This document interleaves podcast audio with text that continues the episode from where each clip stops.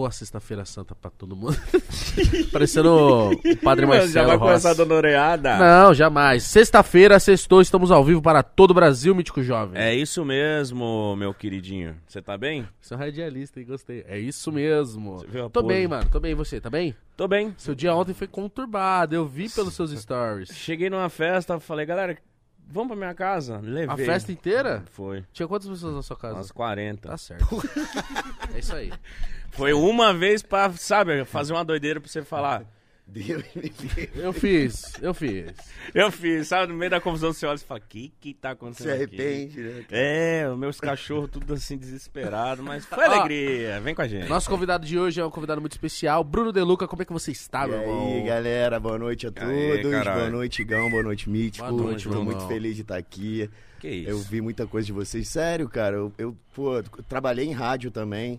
Tenho uma liberdade diferente, assim, apesar da gente estar sendo filmado, mas, sei lá, o papo flui, né? E por que, que você tá de caramba? Vai, vai passar matéria com a Cara, gente? não. É porque, cara, eu estudando? acho chato ficar anotando as coisas no bloco de notas, que parece que você tá fazendo outras coisas. Vai estar né? distraído. Cara, eu não É, uso parece bloco você tá de no notas, WhatsApp. né? Eu uso, Eu eu uso muito.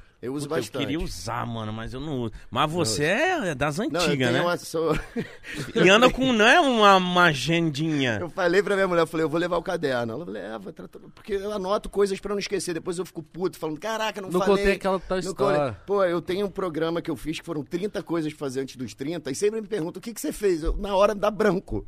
Eu não lembro, eu fiz 30. Porra, esse, isso, isso aí é da hora. Pô, foi da hora, mas aí eu lembrei de mais do três agora que eu não tinha lembrado. Então eu vou anotando Mas por que você tem problema de, de esquecer as coisas? de esquecer. eu acho que ele fez tanta coisa. Eu acho que eu já fiz tanta coisa que, que eu acabo. Tipo assim, se você me pedir um restaurante agora em Cuba, eu não. Ou, ou até da minha última viagem, eu não sei, eu esqueço. Cara, Eu tenho boa memória na hora. Tipo, Aham. eu pego o texto, decoro, falo. Aí no dia seguinte eu não lembro mais. A gente tava falando aqui em off com a produção, tipo, que você é um cara que tem muita vivência, mano. Que você já viajou muito, mano. Você, você sabe quantos Muita países você já foi? Isso eu sei, 52. Ou 53. Nossa, mano. Mas tá. Caralho, é muito É país. muita coisa. Cara, é muito. Mas conheceu de verdade, né? Tipo, não é aquele lance que normalmente acontece com a gente quando vai trabalhar. Do hotel, Hotel, pro evento, é. evento, hotel, hotel, aeroporto, volta. Cara, eu, eu- é- alguns países. de você, mano. Cara, eu vou te falar, tem, teve uma época que eu ficava bem estressado, porque é, a gente é, marcava tanta coisa em cima da hora, e pra fazer um programa de viagem low budget, tu, tu tem que economizar, é, é regra. E muitas vezes, meu câmera até me sacaneia muito, que a gente foi pro Peru, e eu tava puto, porque a gente ficou dois dias só, eu falei, caralho, tô aqui, nem conheci o Peru. Ah, não conheci o Peru, ah, quer conhecer o Peru. Mas foi um exemplo, porque eh, eu saía da van, gravava numa coisa, ia pra outra, e acabou que eu não, Não conheci curtiu, né? direito. É, mas é, acontece, muita coisa, é, é muito lugar, eu ficava, eu ia fazendo amizade com as pessoas que eu entrevistava. E aí, depois que acabava a gravação, a equipe voltava pro Brasil, eu falava, ó, vou estender aqui, vou ficar na casa de alguém. É, quando for a próxima viagem, o pessoal ficava 10 dias no Rio, no Brasil. Me avisa que eu vou daqui. E aí eu ia pra outro lugar, nem, nem voltava pro Brasil. Eu ficava emendando as viagens pra conhecer, porque, pô, passagem de graça. É, né? Então eu falava, vou aproveitar aí a passagem, a hospedagem que eu fiz amizade. O foda é que depois todo lugar que eu ficava, todo mundo queria ficar na minha casa. Então é essa troca que rola de, de mochileiro. Mas, tipo assim, quem deu. Você, já, você que veio com essa ideia pra TV, porque, tipo assim, é uma ideia muito foda. Imagina você chegar pra, pra, um, pra, uma, pra uma TV e falar assim: ó, tô com uma ideia muito foda. Tu me Se paga liga, todas as Você me paga. e eu vou Cara. viajar o mundo, irmão. Olha que da hora. O O cara. início foi assim. Porra, Brunão, gostei. Vou, vou investir nisso. Então, eu ia assim, eu, eu, cara, eu sempre fui muito produtor, sabe? É, a minha vida nunca foi tipo, ah, me chamaram pra fazer a malhação. Eu sempre fui um cara que eu ficava ligando pra Globo, perguntando co- como fazia pra ser ator. Eu tinha 10 anos de idade. Ah, mano. Você fez malhação quando você era. Esfera Ferida antes, foi uma novela que, Eu tô ligado. que eu era filho do Juca de Oliveira e da Vera Holtz, Caralho. um gordinho comilão. e essa história foi porque meus pais, eles foram pra Europa fazer um mochilão, eu tinha 10 anos, a minha tia ficou cuidando das nossas atividades. Eu tenho um irmão mais velho e uma irmã mais nova. Ela levava no- meu irmão no futebol, minha irmã no balé. Eu sempre, meu, meu pai tentando me botar em algum esporte, mas eu não tinha talento pra nenhum, ficava pulando de esporte esporte. E aí eu falei pra minha tia que eu queria, que eu, que eu tava fazendo teatro. E meus Pô, pais tinham 10 deixado- anos. É, mas eu eles não, não deixavam. Eu sabia onde era o teatro e eu sabia os horários. E aí, durante esse mês, eu fiquei frequentando a aula de teatro e escondido dos meus pais e tal. E eu me encontrei, porque, pô, na escola eu não sabia jogar futebol, pô, ninguém me escolhia pro time, eu ficava no recreio sem fazer nada. Isolado. É, aí às vezes as meninas me chamavam pro queimado, aí no queimado eu também era uma merda, aí as meninas me tiravam do queimado. Isso era ruim. Era ruim de tudo, eu ainda sou ruim em tudo. Assim, esporte eu me quebro, sozinho. Eu, eu fazendo Muay Thai eu quebrei, tem um pino aqui. Olha, olha meu, isso aqui, meu. Ah! É porque foi mal feita a cirurgia, mas eu sozinho treinando Muay Thai quebrei o, o, o maléolo, esse osso. Quem? Qual que é o nome dele? Ma maléolo medial. Maléolo. Maléolo. Foi Maléolo. foda, eu na academia, fingindo que não tinha nada acontecido, no hospital. Então eu nunca fui bom em nada. E quando eu cheguei no teatro, cara, eu fui abraçado pela galera, assim, e, e eu me senti em casa. E aí, nesse meio tempo, surgiu um teste pra fazer essa novela. Tinha que ser um garoto parecido com Edson Celulari. Que tinha uma fase da novela que o Edson Celulari aparecia quando criança. E aí minha professora me mandou lá, eu não entendi nada. Cheguei lá, só criança maravilhosa, eu de uniforme, assim, do colégio, todo gordinho. O Edson celular é lindo, né? Lindo, brother. Não tinha nada a ver com. Não tem até hoje, naquela época, muito menos. As crianças tudo de olho verde e tal. Só que tinha esse personagem, que não era esse dia o teste, que era o Wilsinho, meu personagem Wilsinho de Fera Ferida. E aí eu, eu, eu acabei passando pro teste quando os meus pais voltaram da Europa, foi aquela confusão. Como, Mano, como é, que então. ele fez teste? Como que ele tá fazendo teatro? E minha tia, porra, ele falou, acreditei. Aí meus pais acabaram deixando. E aí eu comecei minha carreira assim, tipo, batendo na porta da, da Globo e pedindo emprego. Mas desde novinho, mano. Desde novinho, Bizarro. mano. Com 10 anos decidido. Ó, antes da gente só dar uma sequência aqui, precisa falar do Merchan. né, É pai? verdade. A Fale. gente esquece quando o papo é bom. Ó, Blaze.com, um lugar pra você garantir uma graninha extra, certo? QR Code na tela, link na descrição.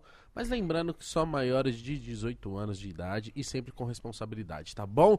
Você vai fazer seu depósito e até, até mil reais ele dobra. Então colocou 200 reais, vira 400. Colocou mil, vira 2 mil. Esse é o máximo. Ah, tinha esquecido, né? Lembramos Chama agora. Então, Blaze.com, QR Code na tela, link na descrição, garanta uma graninha extra, maiores de 18 anos e jogue com responsabilidade, tá bom? E também estamos com Fute Fanatics, inclusive presente para Bruno De Ó, Luca. Que isso? Vê aí o que, que é, vê se Valeu, você brother. gosta. Fute Fanatics tá com a gente, tem camisa do seu time da Série A, B ou C, você pode garantir comprar. Hum, caramba, verde. O que, que é isso? Qual que Pô, é? co- combina com. É flu, né? Ó, flusão! Ah, verde é flu, né? Caralho. Fomos campeão E agora. combina com a jaqueta, mano. Não, eu tô, pô, tô pronto pra sair hoje. Então é isso, rapaziada. Na paleta. Use a hashtag, hashtag não, o cupom VistaCamisa12 que você terá 12% de desconto nas suas compras na Foot Fanatics, menos pra lançamentos, tá bom? É isso aí. Fluminense. Eu falei, mano, Fluminense. verde, Rio de É, Janeiro. eu tava falando. Fluminense. É, que verde é esse, mano? É porque o Bonito. Fluminense é tricolor, né? Bonito, É. bonito. Mas você com. Como que foi, cara? Tipo, ser muito novo. E já começando fazendo novela. Você.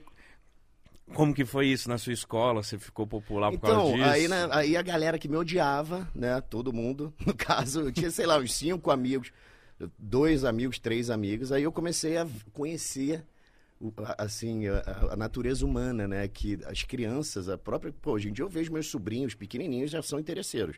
Quando eles querem alguma coisa, eles dão um beijinho.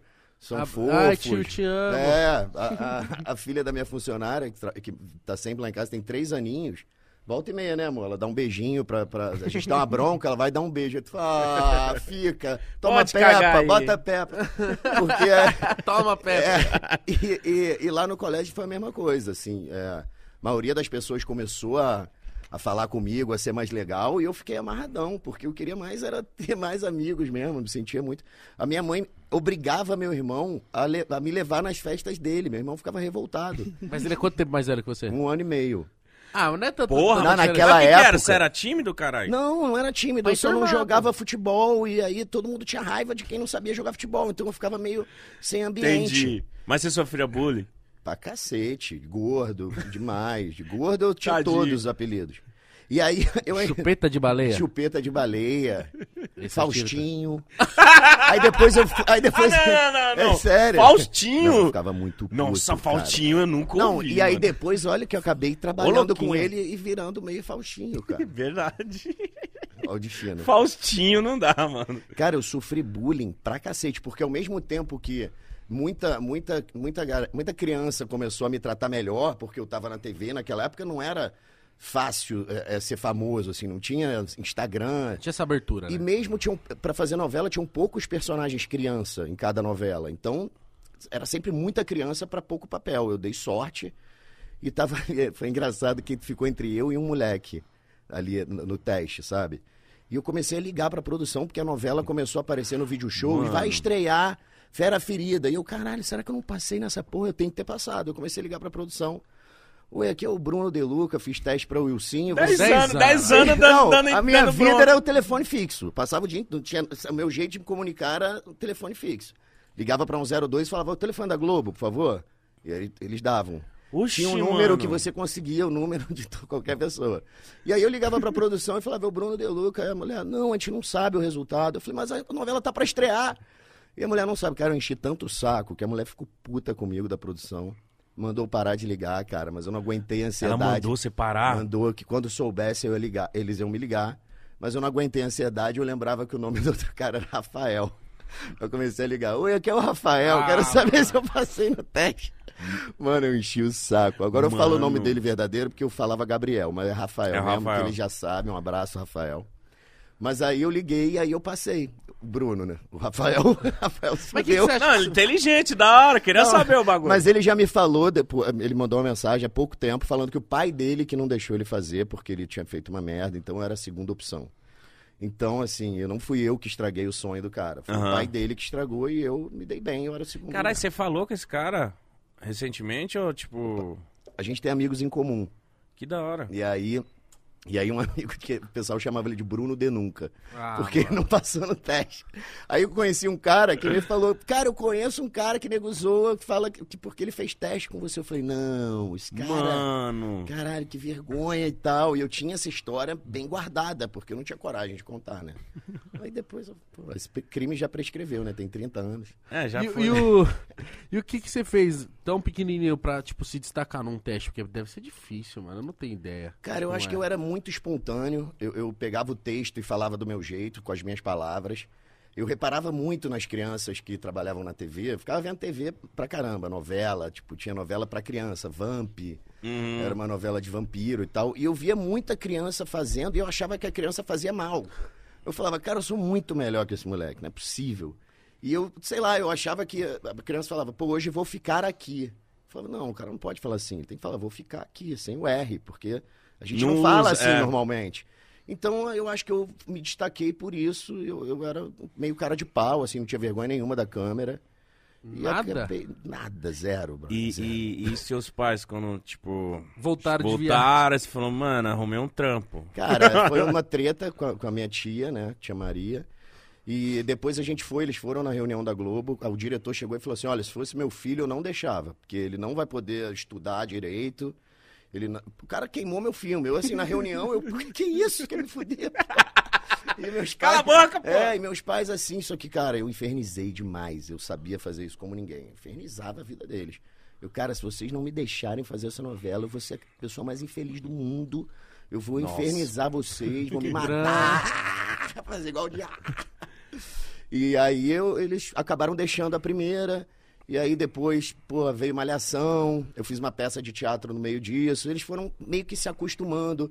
Meu pai foi ficando amigo do- dos pais de outros atores. Aí ele começou a se encontrar com, nas gravações e tal. Minha mãe também. E aí eles foram deixando. E quando eles viram, já não tinha mais volta. Eu já tava na Malhação. E, E Malhação? Malhação foi o. Malhação foi irado, cara. Malhação. Qual que era o seu personagem lá? Meu era Fabinho. Eu era um gordinho comilão. Só Cara, os dois- Fabinho. Os dois personagens que eu fiz, que foram as únicas novelas que eu fiz, Malhação nem é considerada novela, é, tinham isso escrito na sinopse. o quê? Gordinho comilão. E quando eu entrei na Malhação, Ah, mano. Gordinho com milão. Não, Essa eu é a foto adorava. do hoje não pode pôr com ele. Gordinho com milão. acho uma. Tem várias fotos mi- minhas crianças que Eu são muito vi, eu engraçadas e tal. E eu adorava, porque eu queria mais era comer. Eu tava numa fase que era. E aí os diretores falavam. E a minha mãe queria que eu ficasse fazendo dieta. E eu falava, não, tem que comer porque eu sou um gordinho comilão. Você usava isso como desculpa. Total, total. É meu personagem, Meu mãe. personagem, não sou eu, é meu E personagem. você tinha quantos anos, Malhação? Malhação tinha 12.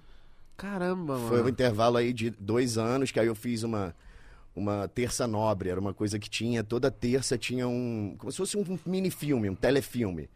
E aí eu fiz essa parada, cara. E olha como é que eu passei no. Eu, eu ganhei meu personagem da Malhação. Eu fazia um dos filhos, da, um dos netos da Dercy Gonçalves. Nossa. A Dercy Gonçalves era a mãe rica de uma grande família. E a minha mãe, que era a Sininha de Paula, que é uma diretora e tal, ela queria o dinheiro da, da, da coroa. E aí, numa cena que a, Sininha, que a Dercy Gonçalves pegava uma faca pra apontar pra, pra, minha, pra minha mãe, eu tava lá atrás, brother, eu era o último, tipo, nem aparecia. Eu, eu aprendi que eu, eu dava ideia, ideias para dire, os diretores para eu aparecer mais, porque eu tinha pouca fala. Então eu sempre chegava pro diretor e falava: o que, que você acha de eu, de eu nessa hora Fala fazer isso- fala isso? isso Mano, você era fazer isso? Aí, desenrolado, Os diretores naquela época falavam: uma merda, sai daqui, moleque! Porra, vai tomar. Eles falavam assim. E eu ficava, eu ficava triste, mas eu não desistia. Eu comecei a perceber que eu devia fazer na hora do valendo. Ah, mas aí, Nossa, aí, mano. E é aí eu corri o risco de levar um esporro, mas se funcionasse ia ficar. Mas também corri o risco de falar, mano, esse moleque é muito chato. É, mas eu não tava nem Tira aí, esse era a minha carreira. Tira esse gordinho comilão É. daqui. Não, eu levei vários esporros antes de dar o primeiro certo, sabe? Qual que foi o que deu certo? O primeiro que deu certo foi uma cena que eu, que eu, eu tava assim na, na rubrica, né, que é a, a ação que você tem que fazer. Foi em Fera Ferida. Wilsinho torce para o tio. Meu tio tava batendo num cara. E aí, ao invés de torcer, eu falei, no, no gravando. Vai, tio, enche a, porra, en- enche a porra na cara desse cachaceiro. entrou, entrou a fala toda. E você ficou mó É, feliz. eu acho que o diretor achou que essa fala existia. Uma criança chamando de cachaça. É, é, é. Porque o cara era um alcoólatra. Eu, eu lembro que na minha família Calma aí, era Otávio Augusto. E na minha família, minha família Vai, italiana. tio! Ei, dá porrada nesse cachaceiro! É, foi essa fala. Moleque com Entrou. 10 anos, mano. 10 anos. Meu- Gordinho comilão. Isso, gordinho comilão. Pentelho, pentelho. E meus pais Ah, ficaram calma aí. super orgulhosos, porque no- no- minha família é italiana e eu ouvia muito eles falando, eles chamando um ou outro de cachaceiro. Não é uma palavra que você aprende. de- Seu- Meu pai falava, seu tio é um cachaceiro, vai, cachaceiro. Dá essa porrada nesse É, cachaceiro! aí eu mandei o cachaceiro e meus pais se amarraram, porque eles acompanhavam. Cara, eu ia, eu tinha muita pouca cena. Eu ficava muito triste, porque eu queria, pra mim, eu ia ser protagonista, eu ia ser o Edson Você Celulari. queria se aparecer muito. Muito. E eu ia pegar o capítulo, cara, eu eu achei esses dias os capítulos de Fera Nossa, eu Ferida. quero ver do cachaceiro. Eu ia pegar o capítulo, deve ter no Globoplay. Aí eu ia passando os- o capítulo, cara, não tinha nenhuma fala, não tinha cena minha. Primeiro, na primeira página dos capítulos, vem o, o elenco, os personagens. Aí eu via que meu, meu nome não tava. Eu falava, não, esse, esse cara esqueceu o meu- de botar meu nome, deve ter uma ceninha minha. Não é possível. Não Uma tinha. fala. Não tinha nunca. Eu quase não aparecia, eu ficava revoltado. Na rua, o pessoal não me reconhecia, eu ficava puto. Mano, que A da ponto, deu. Cara, sabe o que eu fiz? Sabe o Aguinaldo Silva, que é o pô, grande escritor? Sim, Já pô. falar? Lógico. Então, eu escrevi uma carta pra ele no final da novela, tipo, decepcionado, falando que ele não gostava de criança, que ele não me deu nenhuma fala. Caralho. Cara, Chatão. me chamou pra nada. Muito dramático. Carta aqui do moleque aqui É. do gordinho comilão. O cara leu, como é que ia Você passar? não, você não me deu muitas falas. Não, revoltado. Eu quero Mas- saber da cena da, da faca da Dercy. Aí a faca da Dercy, eu tava lá atrás, era muita gente na mesa, era uma mesa de jantar com a família inteira, eu era a quinta criança. Cara, quando a Dercy levantou a faca pra minha mãe na cena, eu saí lá de trás, só no valendo, no ensaio eu fiquei lá bem quietinho. Saí atrás, peguei um contraplano dela, assim que ela tava, fiquei atrás do ombro dela, tipo papagaio de pirata mesmo, e fiz uma puta reação, tipo, minha mãe não, não falei nada, só fiquei quieto, mas eu, eu meti minha cara ali, cara. Minha cara gordinho comilão. E, e- e aí o diretor que tava assistindo, que era o Roberto Talma, ele falou: esse moleque vai fazer malhação. Fabinho. Mano. Esse moleque é muito cara de pau. E aí, desde esse dia, eu já tava escalado, mas eu fiz todos os testes com todo mundo. Só depois que ele me contou, cara, você já tava desde o dia que você fez aquela parada. Eu falei, caralho. Mas já aconteceu de você tentar fazer essa parada e quebrar a cara? Tipo, o diretor falou, "Ô, que porra é essa aí?" Várias, várias. Sério, que, que você lembra de alguma merda que você fez? Sim, o Denis Carvalho, numa, numa cena de Fera Ferida. Eu, sei lá, eu fiz uma. Eu era muito maluco também. Ficava fazendo umas dancinhas no meio da cena que não tinha Você nada a ver. emplacar. Aí, moleque, você tá maluco? Eu já era um TikToker em 92. Cara aqui, ó. Os caras brigando ali. Eu era. Quebra o cachaceiro, tio. O cara ia tudo no microfone. Metendo dancinha Muito alto. Moleque! Pô, eu já, cara, eu já fui expulso de cena. Já fui Mano, expulso de isso- cena. como que é ser expulso de cena? O quê? Nossa, Você que tava- vergonha. que vergonha. Não, mas essa não foi culpa minha, essa foi malhação. Ah, Era o Wolf Maia dirigindo. Ó, Caralho. diretores, já, esses crimes todos vocês fizeram já prescreveram, não se sintam mal. E eu tô contando aqui, pô, de boa. Mas era uma cena, pô, eu e André Marques, a gente era muito parceiro nessa época. E a gente fazia um, fazia o outro rir. Ele tinha umas brincadeiras comigo, de sacanagem, pra me fuder na cena, que eram foda, de fazer uma bufa, essa nojenta. Tipo, o diretor falava, atenção! Cara, ele peidava na mão. André, tudo bem hora de... E prendia minha expressão, botava na copa. Filha da puta. Isso aí é da hora, eu Isso farei. aí, Isso aí. gravando. Aí quando eu tava gravando, eu tava assim... Aí o diretor, porra, Bruno, você não tá pronto. Aí eu, não, mas o André, caralho. Aí ninguém deixava eu nem dedurar quem foi. Cara, aí teve uma Você com cena... cheiro de bosta. É, cara. Cara escroto. Brother, eu, falava- eu achava assim, esse André é louco, bro. Mesmo assim, eu, eu era fã dele. Engraçado. Eu achava ele... Eu ria demais. Você sabe ser DJ também? Ah, eu já tive minha fase de DJ porque eu tava muito desempregado, mas eu, eu era da época do CD que você baixava no Neves, teve a música com defeito. E era, mano, eu era muito, eu não fazia, sabia fazer transição, eu baixava uma, subia a outra rápido. É! Pô, eu, eu, Alok, aqui ó, eu já era. Numa Era época louco. que ele tava muito desempregado. Não, muito, eu virei DJ, virei DJ. Eu também. Nossa, DJ, melhor coisa do mundo. Eu fazia de graça. Aí nego começou a pagar. Ah, mano. Não, e deixa eu contar essa do André, cara, que foi Conta, foda. conta, conta. Era uma cena que tava assim, a gente tinha vários. Porque na Malhação é, sempre tinha o elenco todo reunido em todas as histórias. Mesmo que tu não fosse o principal daquela semana, tu tinha que estar lá numa cena com duas falas. E é, é- é uma cena, é- são cenas que tu fica com preguiça de decorar o texto. Porque, pô, tu tem duas falas e tu acha mole. Quando chega na hora, tu não sabe a sua deixa. Então eu já estava desesperado porque a cena chegou e eu não tinha me preparado direito. Aí a- a cena era Camila Pitanga, pô, que sempre foi uma atriz séria, eh, dando um sermão no meio de um círculo para todos os alunos da academia. E aí, cara, quando ela virava de costas pro André, o André ficava fazendo as caretas pra mim, me fazendo rir. Nossa. Aí, cara, quando ela virou pra mim, que ela olhou no meu olho, dando texto seríssimo, eu tava assim, ó. Cara, ela parou a cena. Ele tá rindo! Ele tá rindo! Aí Nossa. eu, eu, rindo, eu. Aí o André fala, fala, aí o diretor, vou, sai, sai da cena, seu gordinho. Você acredita? cara? Que merda. E as mano. suas falas vão pro André. Aí O André pegou minhas falas, eram duasinhas, mas eram duas falas. Aí eu saí, todo puto pro camarim, pô, tentando explicar pras pessoas. Mano, imagina. É foda. Mano. Imagina você todo concentrado, vem dar o sermão, a pessoa assim, ó. É foda, é foda. Uma puta cena, já tinha repetido várias vezes e tal. Caralho, mano. Pelo amor de Deus. Eu só- tô no cachaceiro ainda. Não, o cachaceiro me matou. Não, eu, cara, eu levava, porra, muito esporro, assim. Não, mas uma coisa que é admirar, tipo assim, você desde moleque é muito correria, né? Não, Queria essa sempre parada. fui, sempre fui, cara. Eu nunca, as coisas caíram do céu, nunca veio de graça.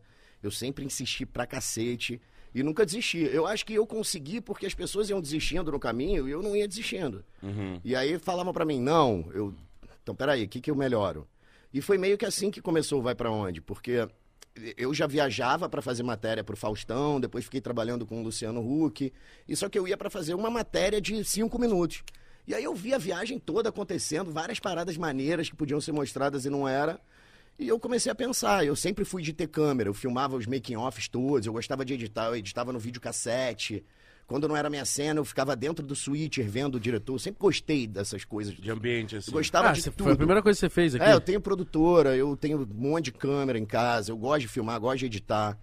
E aí eu fui me interessando nisso e mais e mais. E fui a primeira vez que eu cheguei para um cara, que foi o cara da era do marketing da Oi.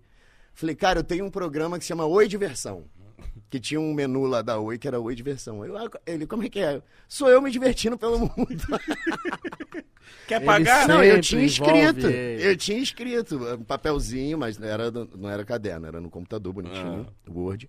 O cara, pô, não dá, irmão, não dá. Aí o cara, eu ia adorar ver um programa de alguém se divertindo. se fosse eu, então. é. isso, cara? Aí não deu certo. Aí eu fui pro Multishow.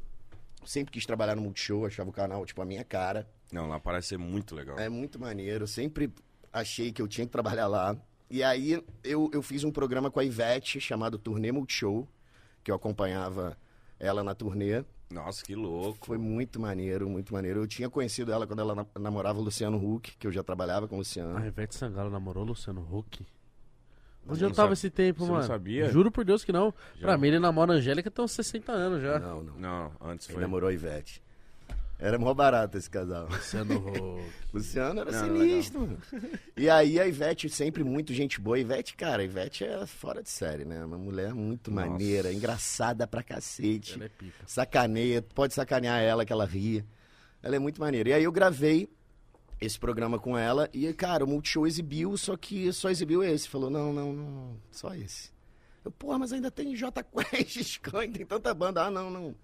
E aí não, Mas por não que? Não, não deu audiência? Não ficou bacana, assim, o resultado? Cara, eu gostei, eu gostei, Você mas... se divertiu? É, mas eu acho que não não era a época certa, não, não, não sei qual foi. Não foi. Não foi.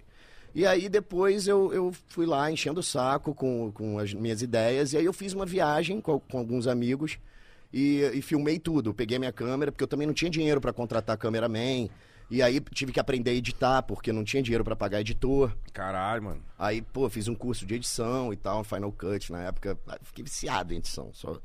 E eu, eu já fazia isso, filmava viagem de graça, dava DVD pros amigos, só pra, Oxi. pra ter, de presente, porque eu gostava mesmo. Da hora. E aí eu fiz essa viagem é, com esses amigos me filmando, aí eu explicava tudo o que acontecia. tudo que nem Eu queria me matar. Eu, agora chegamos no restaurante, eu, porra, Bruno, que saco. É isso mesmo. O melhor Vou prato é contar tal. tudo. É, dava todos os detalhes, filmava tudo, bem reality mesmo. Aí levei pro Multishow, eles falaram, porra, ficou maneiro pra caramba.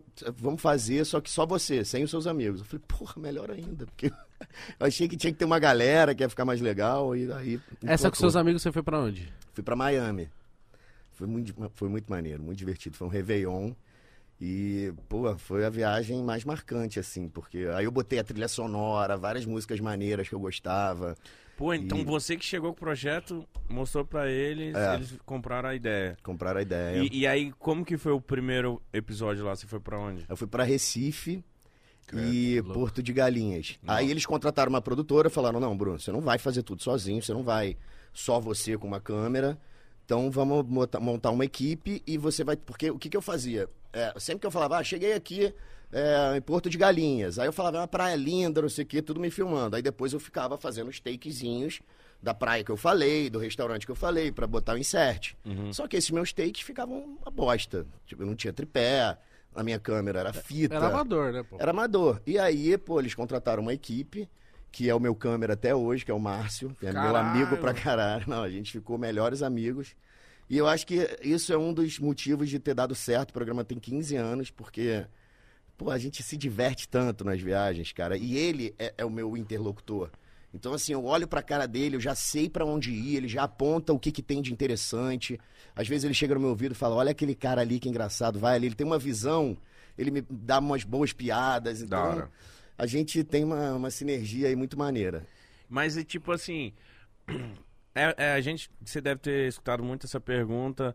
Mas eu não quero saber de países. Ai, porra, a Espanha é foda. Eu queria saber um país assim que. Inusitado, É, né? a galera não vai, mas que você achou muito foda. Cara, eu sempre falo desse país, mas vou falar outro depois. Tailândia é fora da curva, assim, é, é fora do comum. É, são as praias mais lindas que eu já fui. Primeiro que eu achava que só era praia, que eu tinha visto aquele filme A Praia e tal, queria ir direto pra praia, mas só que passava em Bangkok. Todo voo pra ir pras praias, você para em Bangkok. Eu, gente, Ba- Bangkok é o cacete, vamos direto pras praias. Não, vamos fazer um programa lá. Mano, Bangkok é maneiro pra cacete, é muito que legal. Que tem lá, mano.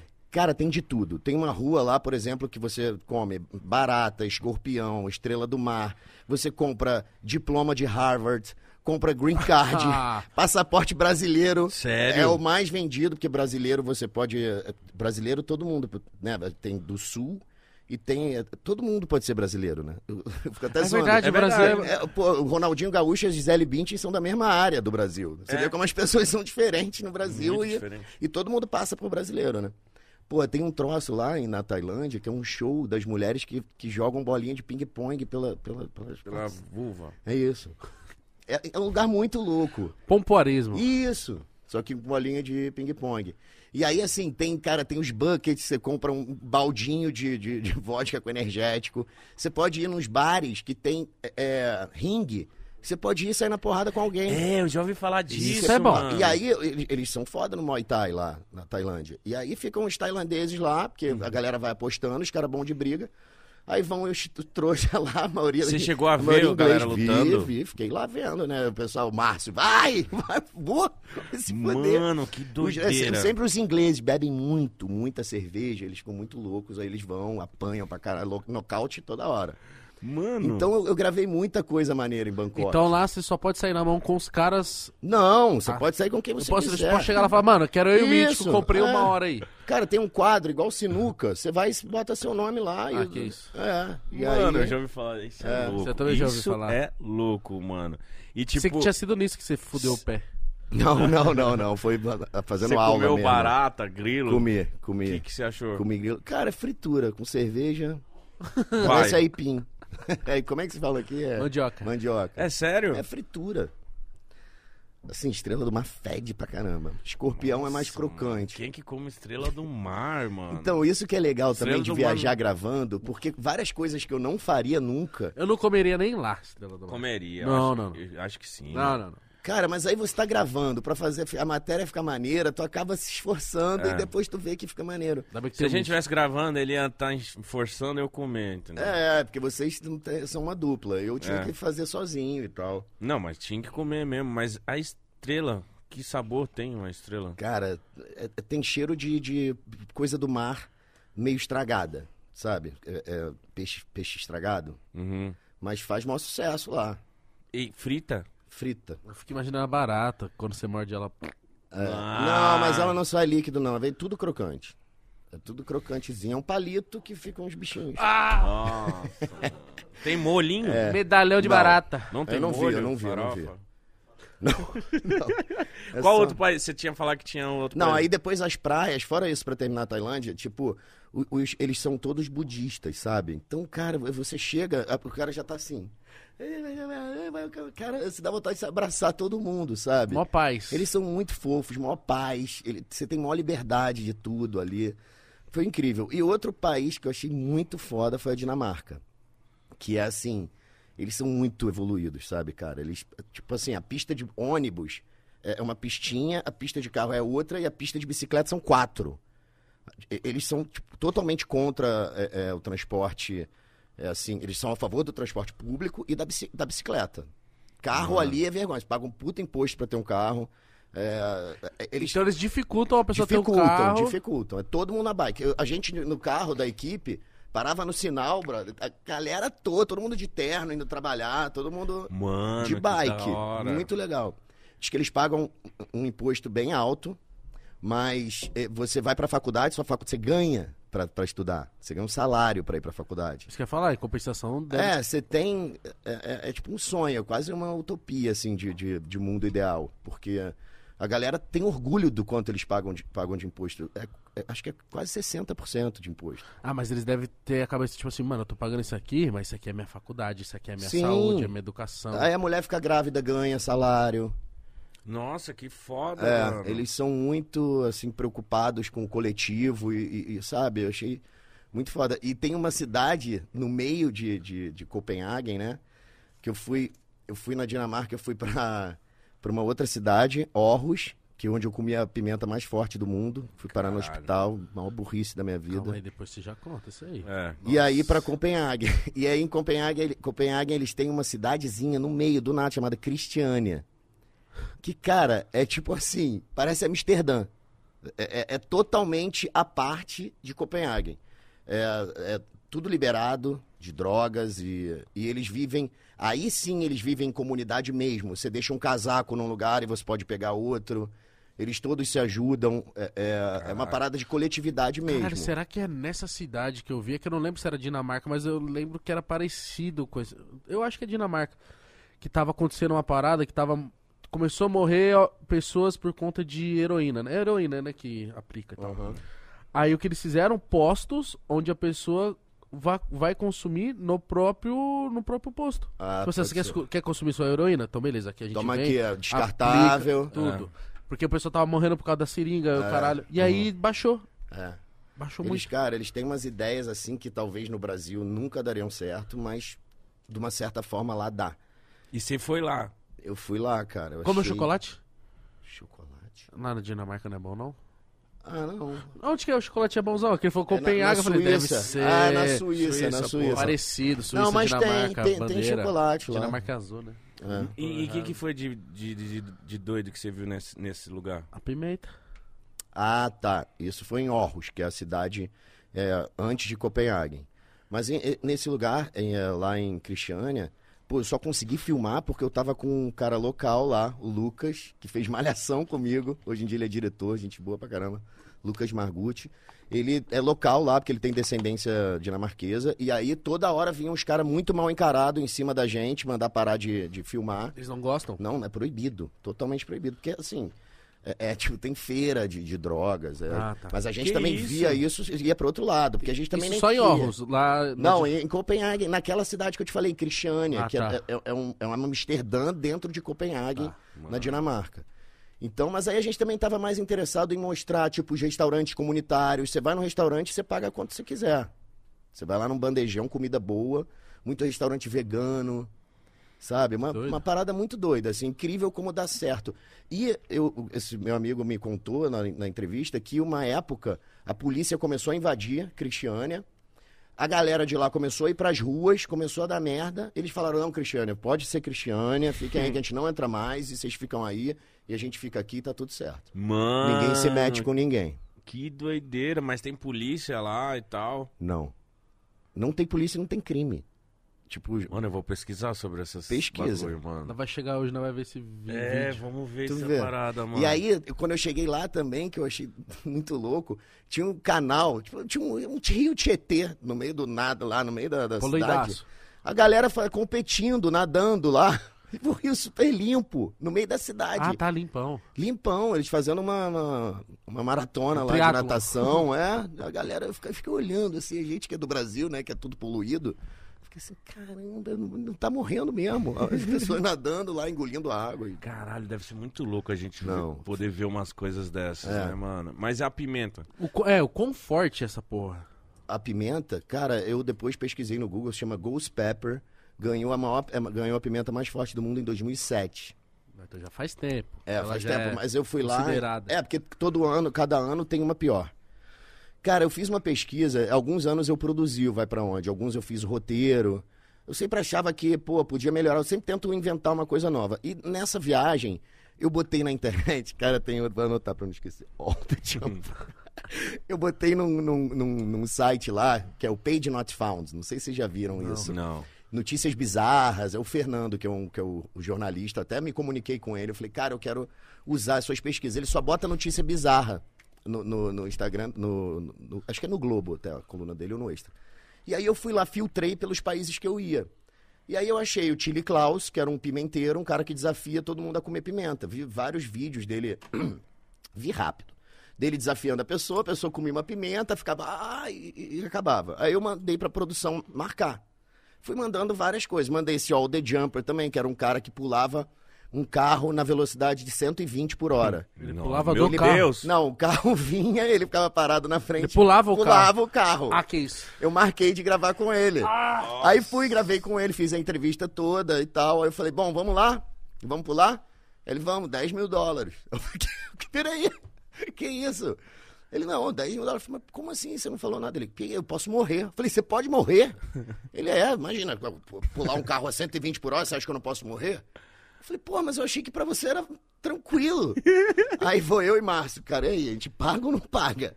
E se esse cara morrer, a gente grava e vai ser culpa nossa. É, se que morrer, pelo menos você doideira. não paga, né? não, ele queria antes. Ah, Ah, mas cê, aí tu pega. Deixa no bolso, hein? Tu guarda isso aí. Não, aí eu falei, cara, vou pegar, eu pedi pra ele, eu falei assim, irmãos, tem algum vídeo de você pulando que deu certo? Que você não tenha morrido? aí ele me deu, e aí eu usei o vídeo dele pra não botar ele em risco nem a nossa reputação. Mas aí o Tilly Klaus, eu fui lá gravar, aí na noite anterior tomei uns goró, de praxe, né? E aí, na, na nosso roteiro, tinha um café da manhã. Aí eu vi que tinha almoço depois, falei, ah, não vou nem tomar café da manhã, vou direto pro almoço, vou dormir mais. Aí cheguei lá, fiz a cabeça de abertura, que é quando você fala, faz o início da matéria, tirei mó onda, eu sou mó pimenteiro, minha mãe sempre gostou de pimenta e tal. Cheguei lá, cara, tava o cara já com a equipe local do jornalismo lo- local, que é tipo, eu fiquei assim, cara, eu nem sou famoso aqui, como é Pra que que veio? É, Eu jornal- queria que você se fodesse. não, porque ninguém aceita. É raro alguém aceitar o desafio Mano, dele. você é muito eu, eu não sabia. E aí ele tava com a equipe dele, porque ele grava pro YouTube, e chegou a minha equipe. Então eram três equipes.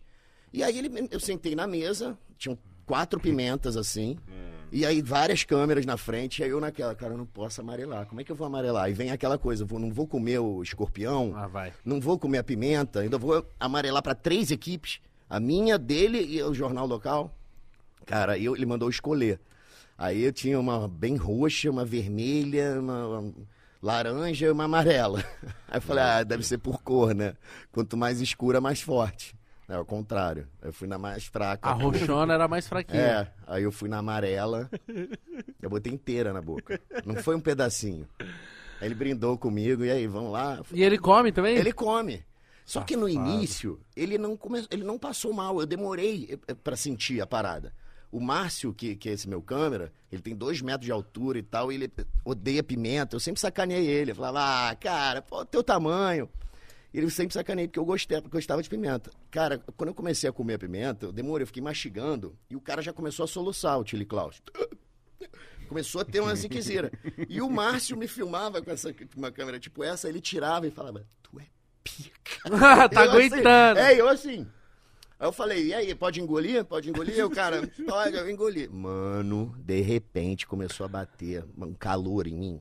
E aqui uma zia começou a queimar aqui meu peito.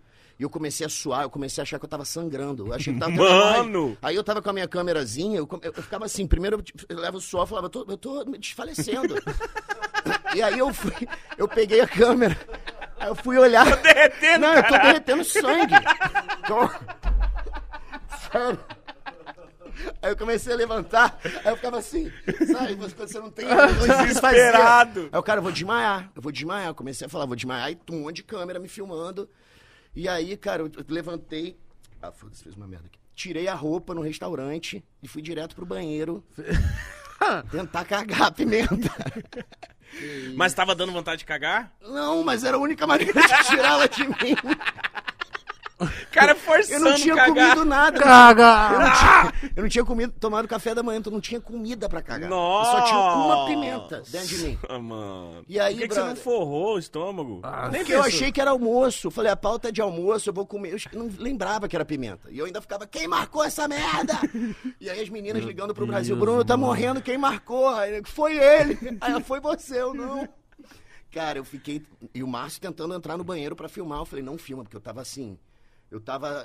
tá parecendo um exorcista, cara. Eu fiquei Caralho. pelado, as meninas da produção me vendo pelado, eu perdi totalmente a vergonha. Eu sentado na privada, Também devia ser uma... tentando cagar. Mano, que agonia, Não, mano. e aí eu não conseguia cagar, eu falava, eu vou vomitar. Aí eu, eu caía no chão com, com o dedo na goela, e aí acho que ficou no meio do caminho a pimenta, porque nem saía. pra- Cara, foi uma coisa horrorosa. Eu falei, me leva pro hospital.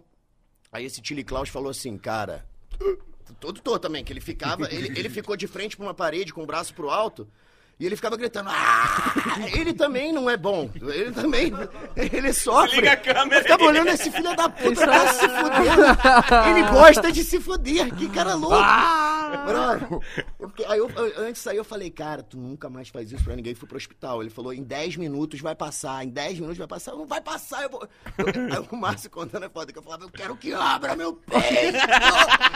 Sério, eu achava que eu ia fazer uma cirurgia. Uma cirurgia de coração. Dá pra sentir o desespero dele.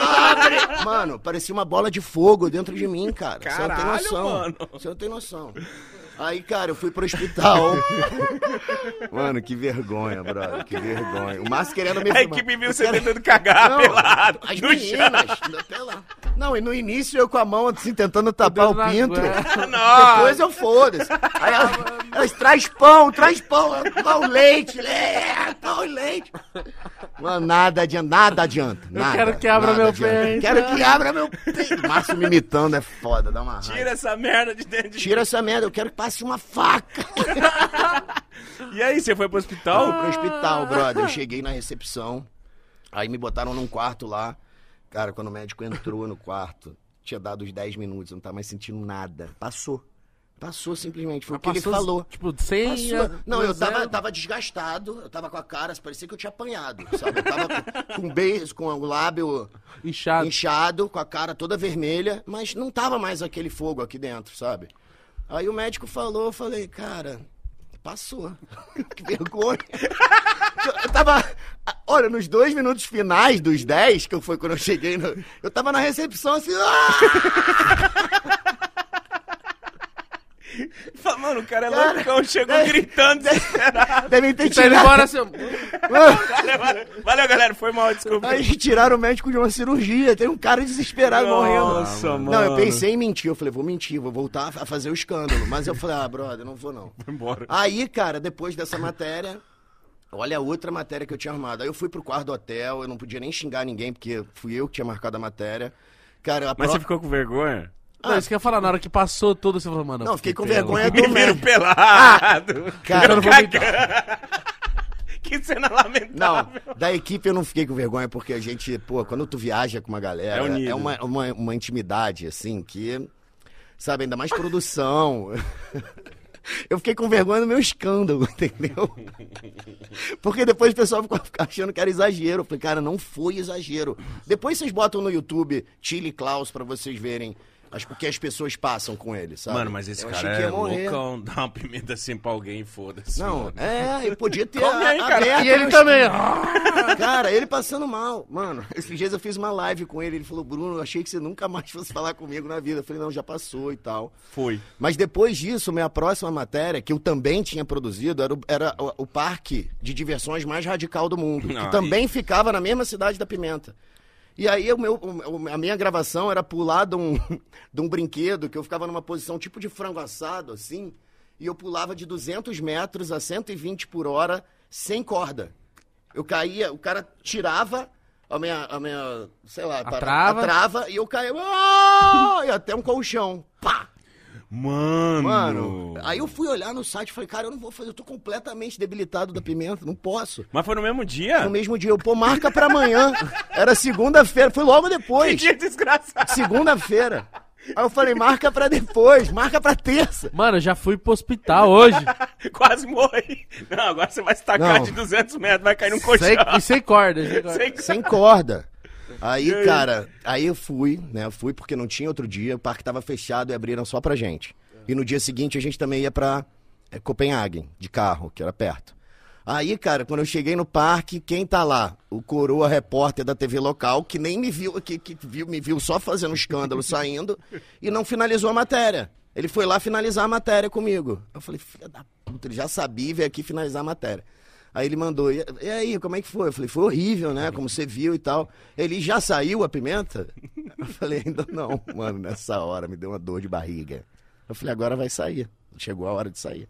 Que foi tão grave quanto a hora que eu, que eu comi.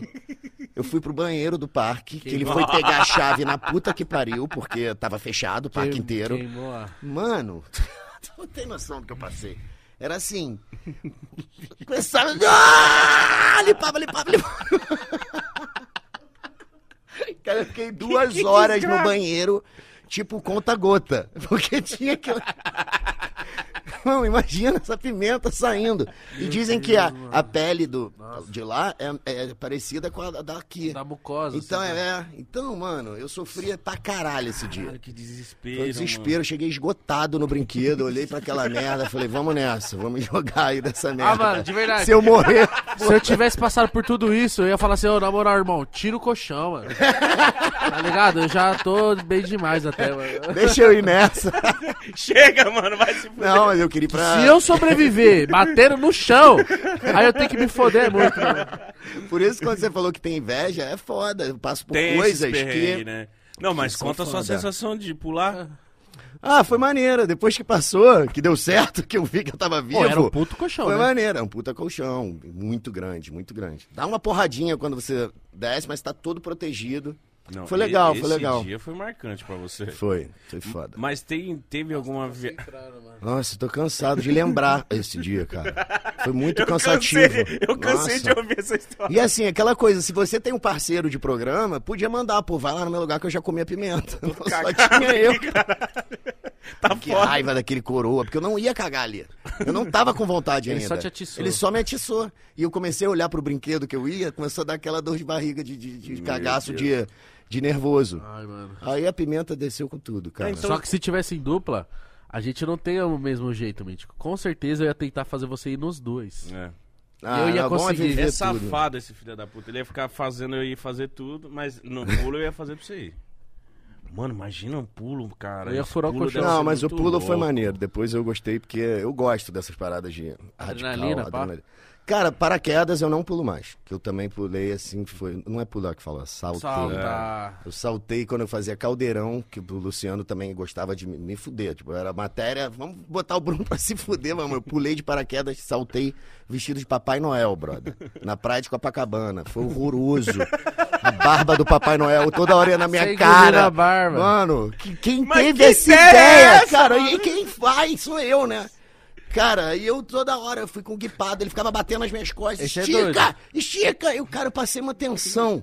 E eu tentando tirar a barba, aí quando eu tirava a barba, ele estica! Tu tem que ficar numa posição certa. Que agonia, mano. Aí chegamos na praia de Copacabana, ele não contava com os paus de, de rede de futebol que tem. Ele, caralho, fudeu! A gente começou a desfiar dos paus. Mano. Mano, foi horrível, eu nunca mais Nossa, eu saltei. fico imaginando a galera na praia, no quiosque, assim, é tipo...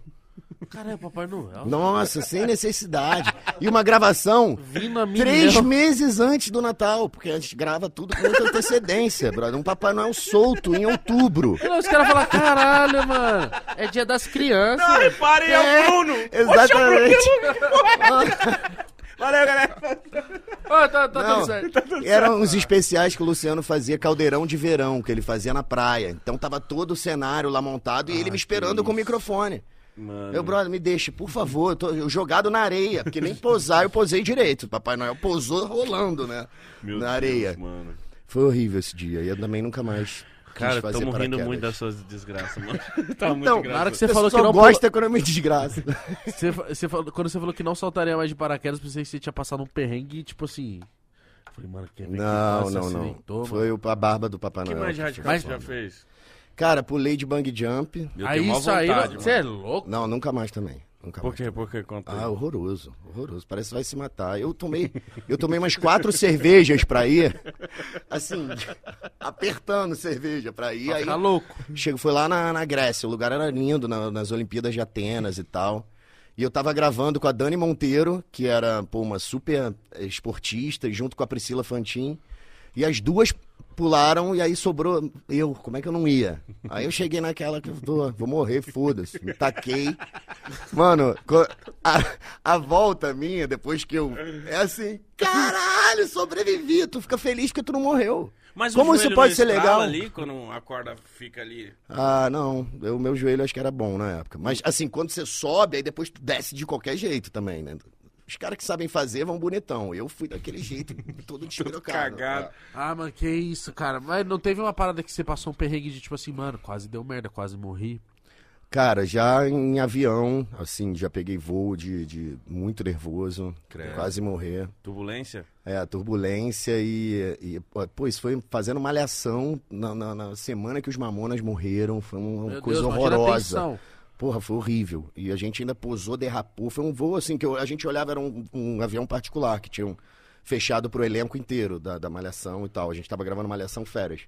E a gente tinha passado a noite anterior, o dia anterior inteiro, a gente chamava os Mamonas, né? Então, assim, o elenco inteiro, todo mundo criança. Desolado. Todo mundo ficou mal assistindo a mãe de Iná no Gugu. Lembra da mãe de Iná? Sim. Aí a mãe de Iná... Eu ma- não era nascido, mano. Não, era uma, uma mulher que fazia previsões. Aí ela falou, aí o Gugu, tô ligado. qual a próxima previsão? Muitos atores jovens vão morrer da Globo. Falou isso, Falou, mano. Falou. Mas, gente, caralho, mano. Ô, mano, é que ela já foi, né? Não, mas não, ninguém morreu, Vou ela falar mais errou. dela. Não ela posso errou. ficar falando disso na. Pois na é, mas acho que ela queria dar uma resposta, isso era uma resposta bem aberta, né? Bem genérica. Muitos atores vão morrer, jovens, mas aí você já acha que é você. A gente pegou esse voo, cara, lá em em Diamantina, de Minas, indo pro Rio, uma tempestade, e perderam a comunicação, e eu lembro que eu vi os pilotos Meu com mapa, tipo, parecia que estavam lendo manual de instrução, com lanterna e o caralho, e pô, foi Nossa, um puta meu nervoso. Deus. Foi, foi foda. Já aconteceu. Mano, é, é curiosidade, não tem como. Você, você tem muita história, com certeza. Já aconteceu de você, tipo, tá num país e. Não que ser preso, porque você não tava cometendo nenhum crime, mas, tipo, ficar preso lá, acontecer alguma coisa, ou o povo de lá encrencou com vocês, roubaram vocês. Já aconteceu esse tipo de coisa com vocês? Cara. Porque outros países é outras aqui. paradas, mano. É porque às vezes um perrengue muito foda, né? Tipo, Não, já, já aconteceu muita coisa que acontece não vai pra onde, fica não vai pra onde. Mas já aconteceu muito perrengue da gente é, não conseguir gravar ou ser expulso de uma balada. é, mas nada muito grave, assim. A gente sempre também soube se colocar e a gente, cara, a gente tá num país estranho, então a gente sempre se comportou muito bem. Pra não dar merda, a gente tinha vários programas pra entregar, sabe? Mas assim, já aconteceu, por exemplo, no 30 Coisas Antes dos 30 que eu fiz. Uma das coisas era ficar numa suíte presidencial de um hotel de luxo. Porque eu tinha que produzir de uma maneira que eu pudesse fazer várias coisas numa mesma viagem ou numa mesma gravação. Então, essa gravação, eu queria muito fazer a gravidade zero. Sabe o que, que é isso? Que você entra no avião e você fica voando. tipo no caça, não é? Né? Não, Não. o meu avião era, era grande. No caça não dá porque você fica bem presinho, né? Ah, tá. Mas esse avião, ele é todo acolchoado, é um Boeing gigante, não tem cadeira. Tem cadeira só para você subir, porque aí ele atinge uma velocidade X, uma altitude X, e aí ele começa a despencar. Ele desliga o motor e aí você sai voando na, vi. na parada. Aí eu, cara, eu vi isso uma vez e falei, eu tenho que fazer isso. Eu inventei esse programa 30 Coisas Antes dos 30 só pra fazer isso. Aí tinha Ah, as outras foi o por- 29 pra fazer. Cara, E como que foi isso aí? Isso aí é da Cara, hora. foi muito foda, cara. Foi um cara comigo que era paraplégico, cara. Que aí ele Nossa, que foi, ele foi do meu lado. Pô, foi, foi muito foda. O cara voando, sentindo sozinho. E assim, independente, sabe? Eu carreguei ele no colo na escada, que ele era, era escada, não era túnel. Mas em nenhum momento você fica com um cagaço de tipo assim, e se o avião não voltar? Cara, o pessoal muito experiente, pessoal na base da NASA, em Ford, For- é, Cabo, Cabo Canaveral, Cabo Acho que Canaveral. o Lito veio aqui, acho que ele falou disso. Ele falou que. Eu não sei se sua janela tava fechada ou aberta, mas ele falou assim que, dependendo de como tá, você não percebe que você tá caindo. Não tem janela. Então você não Tudo sabe. fechado, tudo fechado. Então você não sente aquele medo, né? Não, não, não. Eu só me sentia voando. E aí, cara, o cara falou: não, não tentem nadar. Porque a primeira coisa que você tenta é começar a nadar pra você se movimentar. Aí, aí você pode machucar os outros. Mas, cara, você perde o controle. Tinha um casal pedindo, a- o cara pedindo a mulher em casamento. Mano, quando eu vi, eu tava no meio do pedido. Tipo, eles lá. assim, voando, e eu assim, tipo, querendo, empurrando eles pra eu poder sair. Então, é, foi muito maneiro, cara. Nadei, fiz merda, que eu não podia nadar, e tu acaba chutando alguém. Aí eles jogam água, as água, a água vira tudo pequenas bolhas, sabe? Jogam um MM, fica voando MM. É Caralho, que cara. Demora quanto Muito tempo? legal. Meia hora. Não, uma hora e meia. Meia hora pra subir, meia hora de. Porque aí você experimenta várias gravidades. Você experimenta a gravidade da Lua, experimenta a gravidade de Marte, porque vai variando. Primeiro você só sente, se sente muito leve.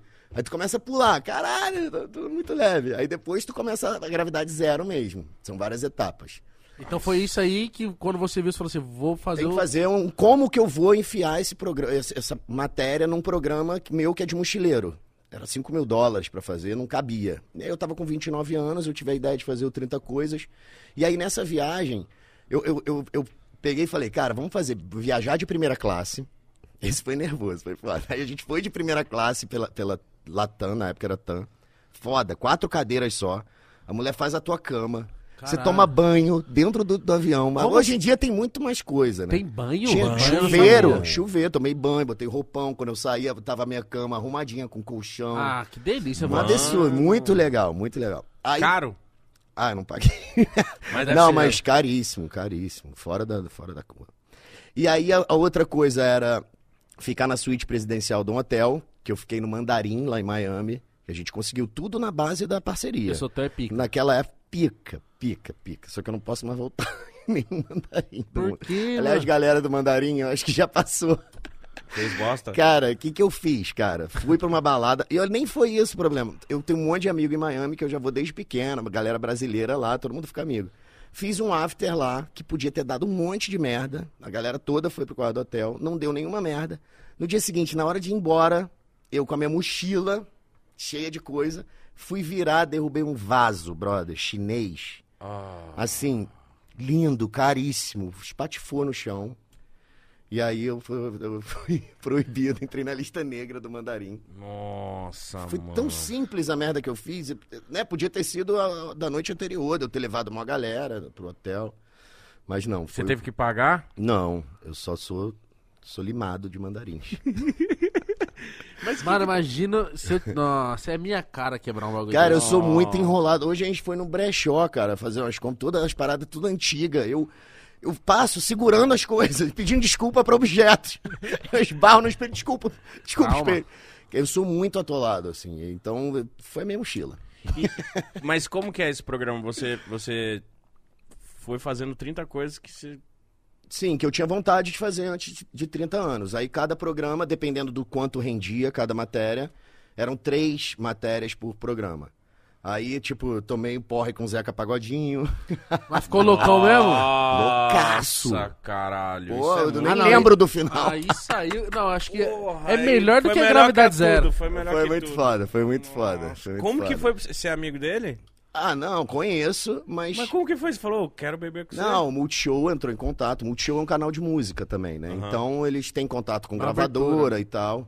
Mas eu sou cara de pau. Se tivesse Instagram, mandava uma DM pra ele e é isso aí. Se levar um não, tudo bem. Mas aí ele topou porque ele também tava lançando. Era disco de ouro. Nossa, eu fiz uma merda, era surpresa pra ele. Eu fui fazer a entrevista antes, eu. Como você tá de receber o disco de ouro pelo não sei o quê? Aí ele, recebi? Recebi. Aí a produção, puta que pariu. Aí vem disco de ouro que não era pra ser daquela hora. Nossa. Mas aí, foda-se, aí ele começou, eu, e aí? Ele, ele no início não gosta de dar muita moral, não, assim, tipo, pô, você, a gente perguntando, eu perguntando, mas e aí, a bebida, o show, não sei o que, você bebe antes? Não, não bebo não, olhando pra minha cara, eu, caralho, cara, eu pensava que Pouca era de ideia. outro jeito, é, aquela de Acho resposta. que ele queria sentir qualquer ator, né? É. Aí, cara, quando desligou a câmera, que ele viu que eu era dos dele, aí ele ficou amarradão, meu amigo. A gente encheu a cara, foi legal Nossa, pra caramba. Aí no final ele cantou pra agradecer o disco de ouro. Nossa. Foi muito E maneiro. você é alucinado. Alucinado. que mais você fez? mano? Nossa. Que eu... Eu toquei guitarra com NX0. Nossa. É, Mas que- você sabe tocar? Não, Ah, que isso. mas eu tive aula. Eu tive aula, eram três acordes a música. Era, é, Razões e Emoções, se não me Nossa, engano. musicão. Aí toquei. Porra, aí fui pular no, no, no meio da música. pule- Fiquei tão amarradão, comecei a pular, deixei a palheta cair. Aí fui abaixar pra pegar a palheta, nunca mais consegui voltar pra música. Aí, meu irmão, fiquei fingindo. Fingi pra cacete. E Eu, eu acho que abaixaram o volume da minha guitarra e eu fiquei lá. Foi legal pra caramba essa experiência, o dia, super meu Porra, o Di amigo. parece muito gente Pô, boa, ele é mano. demais, ele é demais, João. Dos caras mais gente boas que eu conheço no mundo. Aí eu fiz, pô, doei sangue, fui no Hospital do Câncer. Da hora. É, dancei com o Naldo. O Naldo tava no auge na época. Do... É, é, é, e tinha uma puta coreografia, cara. Fazia umas paradas assim, aí eu fui num baile funk, dancei com ele também. Mano. É, vi o Fluminense ser campeão. 2012? 2012. Exatamente. Que. É, e agora vi de novo. Eu só vou no jogo quando o Fluminense já tá garantido pra ser campeão. E aí a gente ia incluindo as coisas conforme a gente ia batendo em reunião, porque as coisas que eu queria fazer, muitas não não eram viáveis, sabe? Eu queria fazer umas. Vai num- numa bar de striptease. Aí o, o- cara do Multishow, não, não tem como pra gente passar isso. Aí a gente come- começou a não conseguir chegar nas 30 coisas. Aí Caralho. chegou- eu acho que eu fiz. Eu, não, eu acho não, é certeza. Eu acho que eu fiz umas 26 só. Ou 25. Qual foi o mais da hora Certeza que dessas? alguém ficou contando. Falou, filha de uma Ah, puta, não fez 30. Não, não, Não tinha fez. Globoplay na época, eu duvido que alguém tenha direito. Qual o mais da hora? Ah, você tá contando esses aí que você Ah, não, aí fiz um open house, porque o meu sonho era morar numa casa, aí consegui morar numa casa, aí fiz uma puta festa. O Erasmo Caralho. Carlos cantou, que é meu vizinho de muro. Gente boa demais, foi lá, Isso, cantou. mano. Que super legal. Mano, Rio de Janeiro é isso, Mano, né, eu já fui vizinho do Jorge Benjó e do, do agora Erasmo. do Erasmo. Erasmo é o melhor vizinho do mundo, cara. Não, não reclama de nada, só só manda coisa maneira, manda presente. A Fernanda, a esposa dele. Mano, que, Que muito louco. hora. O Rio de Janeiro é muito doido, porque eu lembro quando eu fui para as Olimpíadas, no pouco tempo que eu fiquei lá, e um dia a Anitta convidou a gente pra uma festa na casa dela, foi muito foda. E no outro dia a galera falou assim, mano, vai ter uma festa na casa do Wolf Maia, vamos? Ah, as festas na casa do Wolf. Aí eu falei assim, Alegria. São ótimas. malandro, você não tem noção do tamanho da ca... e a vista. Virou uma casa de festa, cara. Virou- Maravilhosa, é, maravilhosa. Maravilhosa. Do Só Joá, eu, eu falei, cadê o cara? Ele falou, não, ele não tá aqui não. Ah, devia ser a Manu, filha dele, que tava dando a festa. Mas, mano, muita gente, É, mano. a Manu, ela é RP, super gente boa, Manu Maia, faz altas festas. E ela agora que comanda a, a Casa Maia. Ele nem mora mais lá. Mas é, pô, pra fazer uma festa lá, tu tem que conhecer gente, amigo. Porque senão fica vazia. 100 pessoas fica vazia. Parece que tem Caralho. 20. Mas é uma visual absurda. né? Nossa. Bom? Rio de Janeiro. mano. O Rio de Janeiro te proporciona umas vivências Diferente. doidas, mano. Tipo assim, tem muito artista lá, né? Ah, tem. Muita, e muito colado. O Rio de Janeiro não é tão grande. E é. É. muito da hora. A gente passou o final de semana lá, foi incrível. Qual foi a coisa que mais foda dessas 30, 26 coisas? Cara, pô, a Gravidade Zero foi muito maneira. É, Teve alguma mais? coisa que foi muito difícil de fazer? Inviável, assim, quase. cara, assim, ir no striptease não consegui. Mas seria da hora gravar. É, mas eu andei numa Ferrari também que eles não gostaram, não tiraram, cortaram a matéria, acharam que eu fiz mal.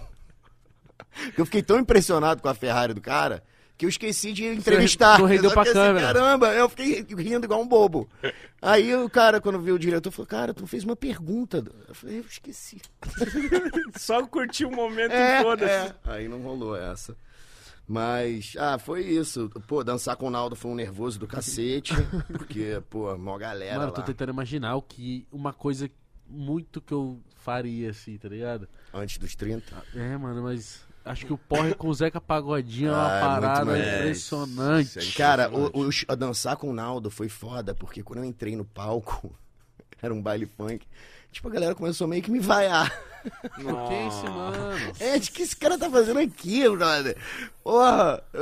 E você? Vodka, de eu no personagem, né? Já tinha tomado uma vodka com água de coco antes. E fui dançando. E sabe o que eu fiz na edição? Cortei o áudio do pessoal me vaiando e botei Colocou- barulho de, pla- de palma. Mano, edição é o máximo. Eu botei a música boa e a galera. Uou! E de verdade a galera, sai daí, mano.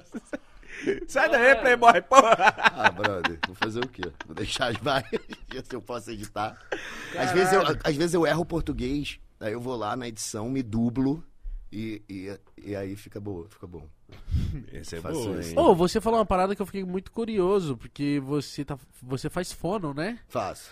Mano, eu tenho uma curiosidade pra saber como é que é e o- no que ajuda, que você falou uma parada. Porque eu pensava que fonodio- fonoaudiólogo era só pra, tipo, melhorar a pronúncia, não. melhorar a fala, mas você falou assim que né? ela te ensina a usar palavras. Sim. Ah, ela, ela, ela fala muito de linguagem. Tipo, ela tira alguns vícios. Tira vários, vários. Por exemplo, eu sempre fui um cara que tudo pra mim foi maneiro. Eu falava maneiro. Porque pra mim era muito mais simples. Pessoa dando entrevista, mesmo se eu achasse uma merda, ficava maneiro. É igual foda, né? Foda vale pra bom e pra ruim. Foda, hein? Pô, foda, hein, brother. Então eu, eu acabava caindo nessa do maneiro. Aí, tipo, eu faço exercícios lá. Em um minuto eu tenho que falar o máximo de sinônimos de maneiro. Aí, mano, é foda. Aí, eu- aí eu faço esse tipo de Aí você exercício. força a cabeça. É, aí ela faz vários exercícios, eu já vou melhorando meu vocabulário, eu não, não fico repetindo as mesmas coisas. É, transição, palavras de transição, a gente tá falando de um assunto, aí eu quero mudar de assunto, de uma forma que não seja grossa, que não interrompa a pessoa, Não eu treino isso. Não seja um corte, É. né? Como é que é? Ah, eu falo, tá explicado. Então agora, tá explicado, serve, serve sempre. Você faz uma pergunta pra pessoa que, que ela tá meio bolada de responder, ou ela tá se estendendo muito e você precisa tocar o programa. Você pega uma respirada e fala, tá explicado então. Olha, agora vamos falar de não sei o quê. Boa, A mano. pessoa fica assim, ó. Mano, mas Boa. caralho, isso pra gente seria muito foda. Perfeito. Se falar tá Perfeito. explicado, eu vou ficar puto, tu vai me interromper. Tá explicado. Mas... não, mas aí eu faço várias coisas. Caralho. eu anoto tudo, ó. Tipo, eliminação já de Picon. Aí eu boto pontos fortes, pontos fracos, falas que marcaram. Que louco, mano. É, e aí você vai muito mais preparado. Eu uso muito, Aí a cara. galera deve falar assim, não, os caras nem estudam. Não, vai tá lá e faz no maluco. foda-se. Não. caralho. Não tem como. Cara, a Ana não Clara, que, que apresenta comigo, ela faz assim. Pra ela não precisava nem ensaiar. Ela só ensaia porque eu falo, tem que ensaiar. Porque eu gosto de ensaiar. Mas ela faz numa facilidade assim, que eu acho que também, é, além dela ser muito talentosa e ser muito rápida, ela tem uma, uma liberdade da idade que eu acho que, pô, ajuda. Eu com 25 também, eu, eu me sentia mais à vontade pra. Ah, mas você não tem cara de que é aquele cara velho do papo chato. Cara, mas, mas tem papos que, que talvez não caibam mais é, pra minha idade falar, sabe? Entendi. Coisas que, porra, já deu, entendeu? E quanto que você é mais jovem, ah, pô, falou merda, tem 20 e poucos anos, sabe? Verdade. Não, é verdade, Mitch. Eu acho que é um bagulho que a gente usa um pouco. Eu uso muita ironia, às vezes, falando mal, zoando. E uma coisa que o Mítico não faz, e, e quando, quando eu faço, a galera passa batido e fala, ah, então, o moleque tá zoando. É verdade. Porque eu sou mais novo, mano. Ah, Caralho, isso é muito bom. percebido Isso. é muito. Meu pai sempre me falou quando eu fazia o Faustão, que eu tinha 14 anos, que era difícil pra cacete. Imagina. Maior responsabilidade, pô. Fausto, eu usava um fone, pô, tinha um puta delay, né? Eu ouvia a, a voz dele e eu ouvia a minha voz. Tipo, eu começava a falar, vou começar a falar. Eu Vou continuava, de repente, vou começar a falar. Eu ficava assim, Nossa. mano. Aí eu tirava o fone, imagina, com 14 anos. E aí o próprio Fausto não tinha paciência de esperar eu ouvir. Aí quando ele começava a falar, quando eu começava a responder, ele já começava a perguntar outra coisa, porque ele achava que eu tava demorando pra responder a primeira, mas era o delay, cara, eram quatro segundos. Eu ficava desesperado, falava pro cara do áudio, pelo amor de Deus, cara, como que a gente pode resolver? Então eu, eu passava muito nervoso, chegava domingo pra mim era um dia muito tenso. Mas o que, que você fazia lá no Fausto? Eu era repórter, repórter solto. boa? É, eu participei uma vez do Sexolândia infantil. Olha o que, o que podia ter na TV naquela época. Como é que é isso? Cara, era um quadro que tinha. era um quadro que tinha chamado Sexolândia. Então tinham assim, Alegria. sempre três atores de um lado e três atrizes de outro. E aí o Fausto falava, e numa situação, ele dava situações e os ar- artistas respondiam A, B ou C, sobre situações de sexo ou de relacionamento. E aí no Dia das Crianças teve um especial de Sexolândia infantil. Que aí eram perguntas de namorinho, Beijinho sabe? na É, a gente, tinha um do- a gente tinha 12 anos, então foi o elenco infantil da Globo. E aí, cara, eu, cara de pau, ficava falando, pô, deixa eu falar, cara. Tipo, pedindo pro Fausto parar. de- falar. Deixa eu falar. E o Fausto interrompia os outros, ninguém falava isso pra ele. E aí eu falava, e aí ele gostou de mim. Ele gostou e falou: chama esse moleque pra fazer um link ao vivo de não sei aonde, da, da FEBEM, de São Paulo. Sai do sexoleta, vai pra FEBEM. Na Páscoa. Na Páscoa. que isso, distribuindo ovos. Distribuindo ovos. A Xuxa tava no palco. E aí eu fiz uma Meu matéria. Deus, muita é, muita coisa, coisa, muita- gente. ele mesmo, ele para e fala, "É, eu já vivi muito, Eu gente, vocês não estão tanta entendendo. coisa. Vocês não estão entendendo. É. E aí eu fiz essa matéria, Ô, eles mãe, se amarraram. tô indo pra matéria ali na FEBEM, que isso. Mas é com Não, o Faustão mandou, vai tá Xuxa do caramba. E nesse- nesses períodos, assim, a sua família, tipo, ah, Bruno, só vai. Como que foi? É, Tipo, então, minha mãe se re- revezava com meu pai e ia lá é, na- nas, nas gravações comigo. Mas eles iam, eu gostava muito, cara. Eu ficava muito feliz. Mas eu tinha problemas também, pô, tipo, na rua, cara. O que, que aconteceu? O meu primeiro personagem na Malhação era muito chato. Ele, ele era filho de pais separados e ele infernizava a tal da academia. Então, assim, eu, quando eu fiquei famoso de verdade eh, na Malhação, eu saí pra rua já louco pra tirar foto, dar autógrafo, e as pessoas só me xingavam na rua. Nossa. Porque fa- falavam, deixa a sua mãe ser feliz. Eu falei, eu? Mas por quê? Ah, tá Meus feliz. pais são casados. A minha vida era totalmente diferente do personagem. E o meu personagem azucrinava todo mundo. A Fernanda Rodrigues, que era minha irmã. Ele, ele, ele tirava. Ah, botava pó de mico na toalha para o pessoal se coçar. É, Tentava. só fazia travessuras. Então era, era um menino meio chato. E o pessoal levava muito a sério. Achava que era eu mesmo. Eu era bom ator até. Porque o, o pessoal né? acreditava. Cara, um dia eu fui. Olha, olha que bullying que eu sofri. Eu fui no cinema com a minha mãe é, e com a minha irmã ver Patricinha de Beverly Hills. Aí fomos todos no cinema e tinha a galera do fundão, cara. Aí todo mundo me reconheceu, percebi. Quando apagou a luz do filme, começaram a me xingar, me tacar pipoca, papel de pipoca. Fabinho viado, Fabinho, ei, Fabinho, vai tomar no cu. Que isso? É, todos os, can os cantos, os cantos, brother, eu fui assim, cara, eu não tava acreditando o que tava acontecendo comigo. De repente minha mãe levantou, mandou todo mundo tomar no cu, falou que o pessoal era mal educado, não sei o que, a gente foi embora do cinema. E aí eu comecei a ver também que eu tinha hater, eu já tinha hater ao vivo. É, é, eu ouvia as pessoas, eu passava, eu ouvia as pessoas falando, babaca. Mano.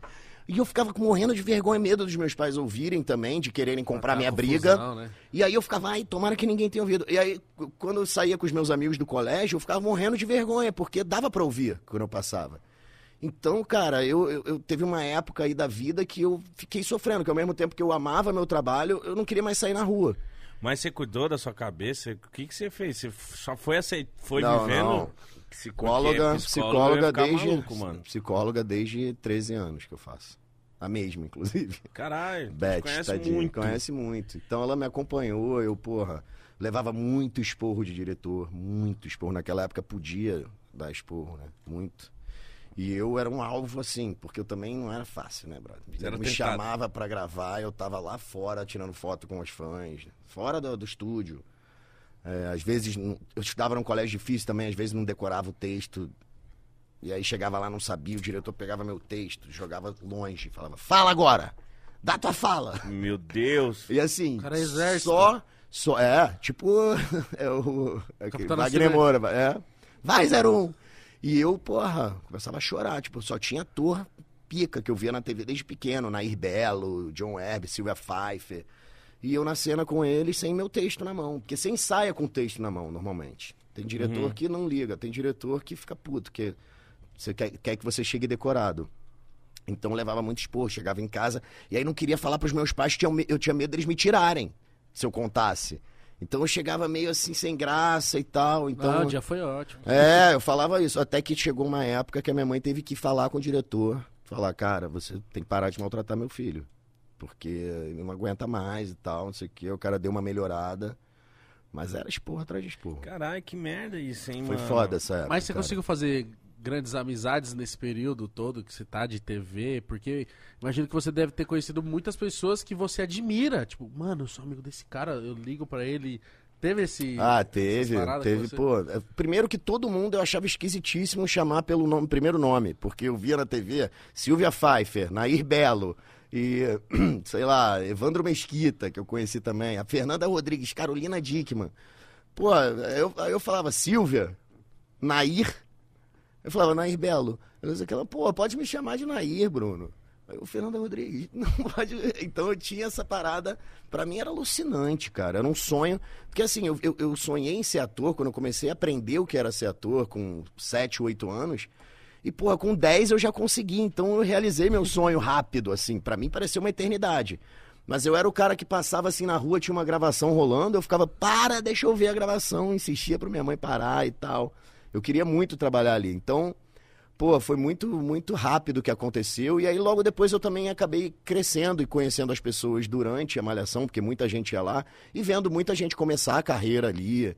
Então, era muito de igual para igual também, muitas vezes. Estamos começando. E o, que e o que você mais, tipo, curte fazer? Essas viagens, atuar, qual que é a parada que mais te cativa? Cara, eu vou te falar, eu, eu gosto muito de ser apresentador. Antes eu queria ser só ator, eu tinha vergonha de, de ser apresentador. Isso parecia que eu não tinha foco, é, parecia que eu queria aparecer de qualquer jeito. Então, eu ficava, eu gostava de me comunicar, gostava de falar, gostava de fazer piada e ser engraçado, entrevistar os outros, mas eu achava que ser ator, porque eu tinha estudado teatro, e no teatro se aprende muito que ser ator de teatro é a parada, não se venda, não se não se prostitua. Então eu tinha muita muita vontade de ser ator. Só que, cara, você espera pra caramba a tua cena chegar. Você repete mil vezes a mesma cena. Então, assim, eu comecei a ficar meio impaciente com, com essa situação. Às vezes eu tinha uma- duas cenas pra gravar, num dia inteiro. Eu ficava lá de uma da tarde a nove da noite, esperando, Nossa. esperando, esperando. Aí por isso que eu ficava na sala do diretor, vendo como é que era. Aí eu comecei a me interessar por essas outras áreas. Aí depois que eu fiquei mais velho, que eu fiz faculdade de jornalismo, de cinema, que eu comecei a editar, eu comecei a achar a parada de ator muito muito monótona pra mim. Eu- eu- eu- agora eu faço os parsas, né? Que eu fiz o 1 e o 2, em breve vai ter novidade aí. E, e aí eu mato minha vontade fazendo participações ou fazendo esse filme que eu amo, que eu fico, porra, com Tiro Lipa, Tom Cavalcante, Whindersson, o Whindersson, cara. Credo. Como é que foi pra montar esse elenco? Mano, eu fui, eu entrei pra tapar buraco. Era o Danilo, né? Era o Danilo, era o Danilo Gentili e eles criaram o filme entre eles. E aí o Danilo não pôde fazer por algum motivo e aí me chamaram pra fazer uma leitura, eu passei. Foi bem assim mesmo. E aí eu fiquei amarradão, cara. O Tom eu já conhecia, o Se Tiro os Lipa não, pra cara? cacete, de cara, de cara assim. E aí a gente ficou parceirão e, porra, dou risada o dia inteiro com eles. É, isso que eu ia te perguntar. Dia de gravação era. Não, zona. tem dia que eu. Cara, eu nunca imaginei que eu fosse ser o mais sério de um elenco. Tudo que eu não fui na malhação, que eu fazia merda, que eu ria em cena, que eu, que eu tava no- fora do estúdio na hora da minha cena, eu, eu tinha que ficar chamando a atenção deles. Falando, Não gente, para. vamos fazer, senão a gente não vai sair daqui. Tinha horas que eu- a gente chegava pra dar uma, uma, as falas. Meu irmão, cada hora um dava fala, na hora. Tipo, eu tinha que falar, oi, tudo bem? Não sei o quê. O cara dava tchau, tudo bem? Oi. Eu falei, brother, não é possível, vocês não, não leram a cena, brother. Então foi um pouco complicado pra. É, mano, eu imagino que também era um ambiente. Os caras não param de fazer piada. Não, eles não param. É muito. O é Tiro muito Lipa louco. tem cara que ele não para, né, mano, mano? o Tiro Lipa tem uma piada que é a coisa mais absurda do mundo. Ele, ele mobiliza todo mundo pra contar uma história. Fica assim, uma plateia ouvindo a história. Aí ele conta a história que perdeu uma tampinha. E não sei o que, que ele perdeu a tampinha. Fica todo mundo ouvindo horas. Depois de 10 minutos, ele vira de costas, abaixa as calças e a tampinha tá no rabo dele. Mano, Mano, foi a a coisa mais construção. chocante. Nossa, Foi a que coisa mais chocante que eu vi na minha vida. Eu, eu queria me enfiar num buraco, mano. é Ele mostrou o cu. O cu com uma chapinha do- no- no- Mas ele ficou 15 minutos com Ah, essa é porra. Eu, eu adorei. Mano, Eu adorei, eu ia cair pra eu trás. estraguei a piada agora, porque todo mundo vai saber que vai ter a chapinha no rabo. Verdade. Mas, mano, ele é muito louco. E assim, também são talentosos pra caramba. Eu, eu já vi o Tom pegar uma cena, assim, que, que a galera tava achando meio ruim. Ele pegou a caneta, fiquei até zoando ele, que parecia o Chico Xavier. Ele, Isso aqui tá ruim, corta, bota essa fala aqui, tira isso, não sei o quê. De repente a cena tava hilária, que ele escreveu. Na e a gente hora. foi filmar na hora. Que gênio, na hora, mano. gênio. E eu já tava preocupado com a cena porque eu sou o nerd do- da turma. Você é o dentro, dentro e fora da, da galera. Eu toda hora falava pra ele, Tom, tava preocupado com a cena, que a cena tava bem sem graça. Eu, Tom, faz alguma coisa, cara. Bota a sua cabeça pra pensar. Vamos inventar alguma coisa pra essa cena que não tá boa. E ele vai. Faz o João espera, Canabrava. alguma- Espera, e a gente no camarim, ele escondendo minha- minha- minhas roupas. Eu, brother, por que, que esse cara não escreve a porra da cena? Não, ele fazendo umas piadas assim, eu horas procurando minha bota de cena, que era uma bota do meu personagem, eu já puto com a figurinista. O cara, eu não peguei. Eu cheguei agora. E ele me filmando de longe.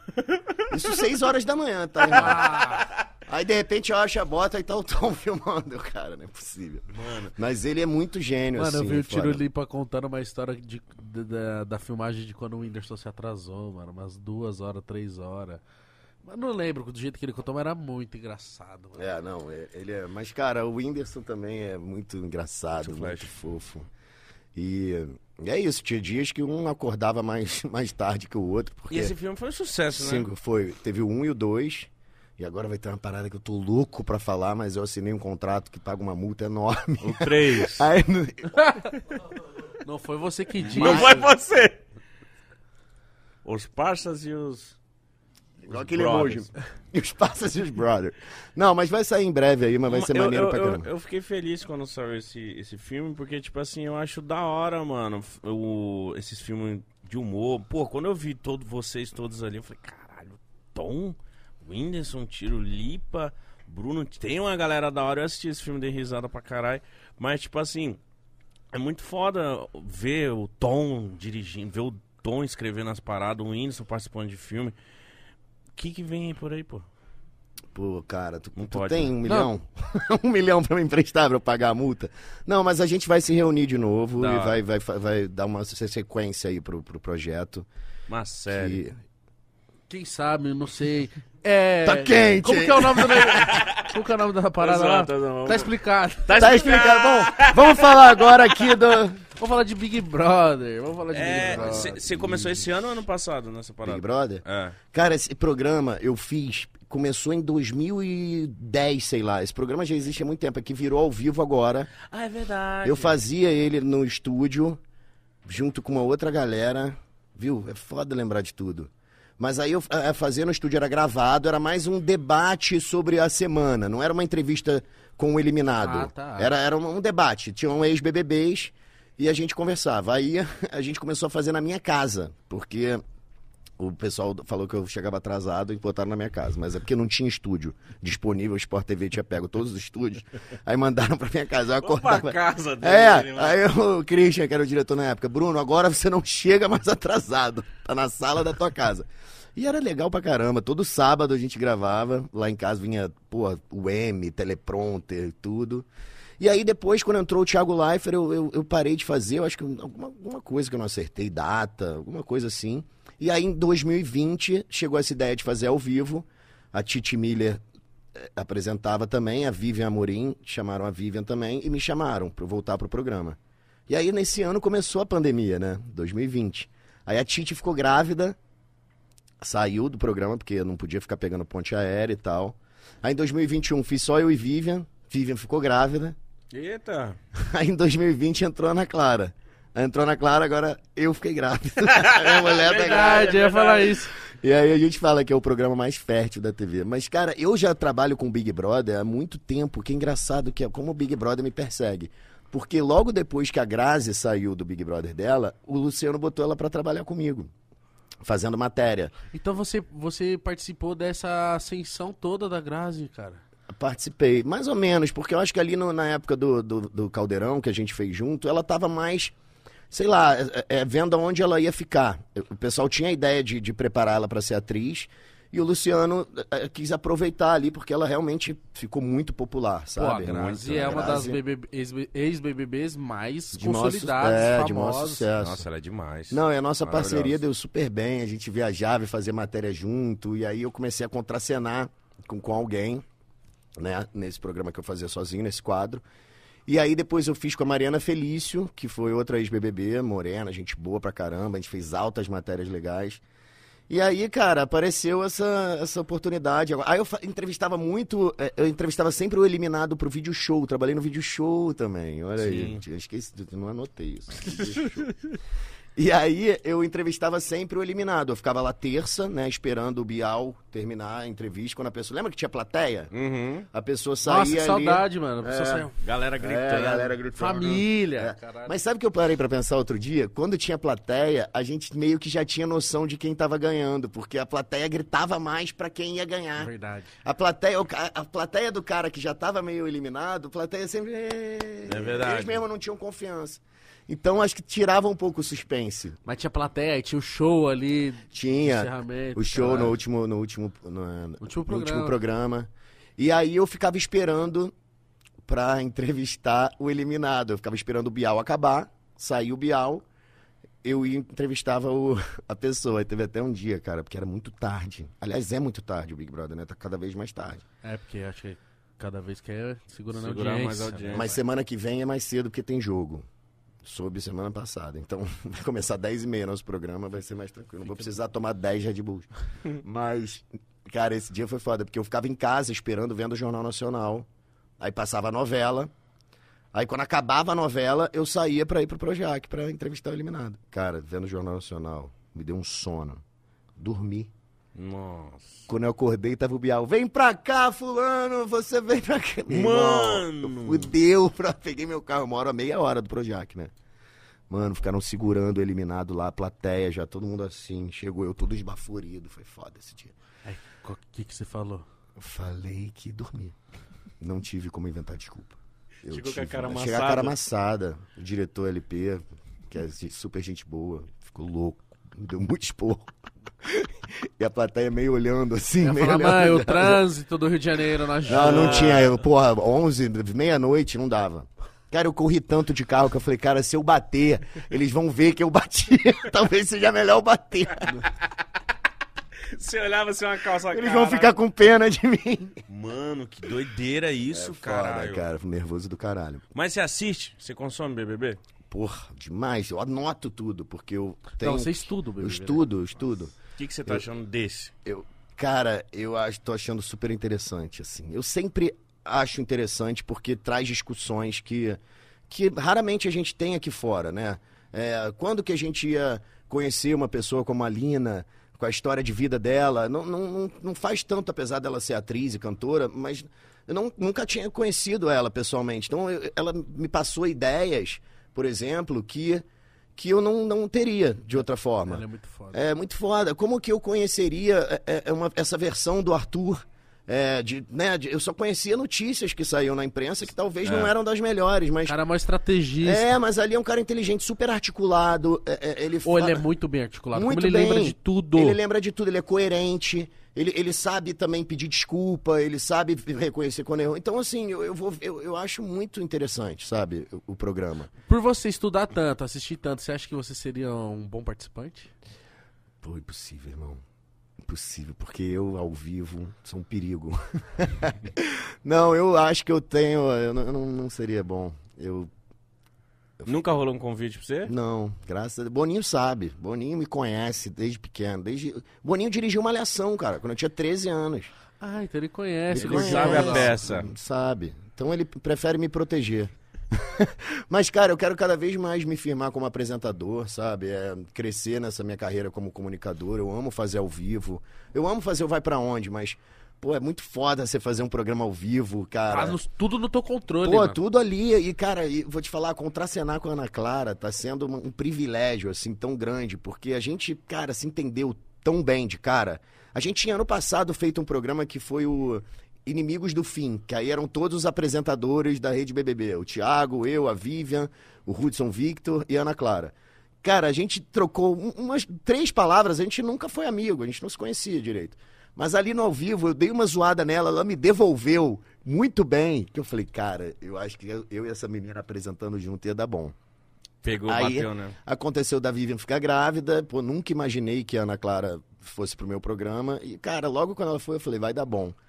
E aí não deu outra, cara. Às vezes eu sei o que ela vai falar, eu sei que ela precisa da minha pergunta pra ela falar alguma coisa. Então a gente tem uma sintonia, cara, que eu conheço ela pela cara. Então a gente sai do programa, assim, muito amarradão, sabe? Tipo, quarta-feira virou um dia. Tipo, caralho, acertamos de novo. É, pô, e, e- volta e meia também a gente se corrige, tipo, porra, caralho, aquela hora não era pra ter falado isso, tu passou na frente da câmera, volta e meia eu faço isso, tipo, tá o quadradinho da pessoa, com a pessoa assistindo ela, aí eu vou lá pegar alguma coisa, esqueço que tá ao vivo. Isso deve ser foda também. Ah, mas acontece, cara, é tão maneiro trabalhar no Multishow, porque é uma galera assim, todo mundo jovem, gente boa pra caramba, não tem grito, eu nunca ouvi um grito no Multishow. E, e- e isso faz com que o clima seja, porra, demais, sabe? O diretor no meu ouvido, no meu ponto, fala várias coisas maneiras. É, é um alto astral. Tudo que eu levava de esporro antes, eu agora só Mano, tenho carinho, Você entendeu? falou, eu já gravei para alguns programas de TV algumas coisas e tal, e eu tava gravando pra um, um programa de TV. Você falou de grito, eu lembro, cara, um diretor ele era muito aloprado, assim, tipo, não, não sei o quê! Eu, É, eu, é. eu ficava assim, mano. Pra caralho, que eu- isso, eu- né? Eu vou agredir ele, mano. É. E aí, então eu percebi, aí outra pessoa falou assim, mano, às vezes em programa de TV é normal isso. Às vezes Aí não, eu, era. eu era... falei, como assim? O dire... As pessoas ficam gritando assim. Ele falou, sim. Eu falei, que isso, caralho? Tá louco? É. Porque na- o primeiro grito que eu levei, eu já olhei já fechei a mão. Falei, e aí? aí ele, não, é assim mesmo. Eu falei, nossa, mano. Foi o que a gente sabia." participou junto? Lembra que teve um recentemente que a gente participou que nem foi pro ar e tal, que o diretor era um, um filho de uma puta. Caralho, qual? Que nós tomamos choque. Nossa! Ah, como é que lembra? você... Hum, já sei. Que toma choque. Não, não, Esqueci. mas não é não. Ele virou pra câmera. Aí ele assim. Não, não é. Ai, não que é. burro. Não é, é, não é da TV aberta e também não é nem TV fechada. Não é nada de TV Ah, famosa. tá. Nada. Era Não, um- mas não era esse, esse eu nem lembrava. Foi Mas tão você lembra? ruim que eu nem lembro. Mas você lembra que Pô, o, tomar choque é foda, hein? o cara era filho da puta? Ah, a gente apanhou, tomou choque. Nossa, não, tem umas coisas que não, não dá mais pra viver. Mudou muito, cara, porque tem um tal de compliance aí que tá trabalhando em várias empresas, um, um tal de compliance que não deixa mais que é assédio moral. Mas era assim mesmo, eu já fui xingado, de, cara, é, era muito louco, eu, eu ficava bem, bem assustado. Tinha um diretor que quando eu errava o texto, é muito forte falar isso, que é, mas pode falar palavrão, né? Oxi. eu certeza. errava o texto, ele falava, buceta da minha avó, seu merda! Que xingamento ruim, mano. É? Nossa, falou, seu filho é de uma puta, É, é. fala direito. Agora, buceta da minha avó. Quando eu errava. Buceta da Eu ficava minha assim, cara, caralho, que, que deve ser uma merda. coisa horrível essa merda. Que horrível. O cara tem que estar muito puto pra gritar um buceta da minha avó. muito. É, porque, pô, você dá uma. Você erra. E aí os caras também se aproveitavam pra.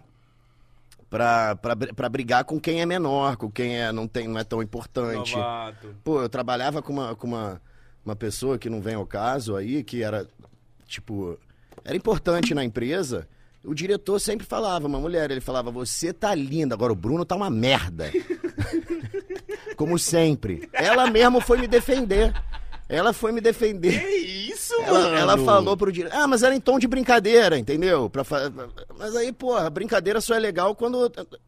É legal pra, pra todo mundo, né? Agora, pô, eu ficava. Puta, que era escroto, vontade de xingar de volta. E não pode. Caralho. Mas essa moça me defendeu, essa mulher apresentadora. Ela chegou lá na direção Como assim? e falou: Cara, não tem como, cara. Porque aí, pra valorizar ela.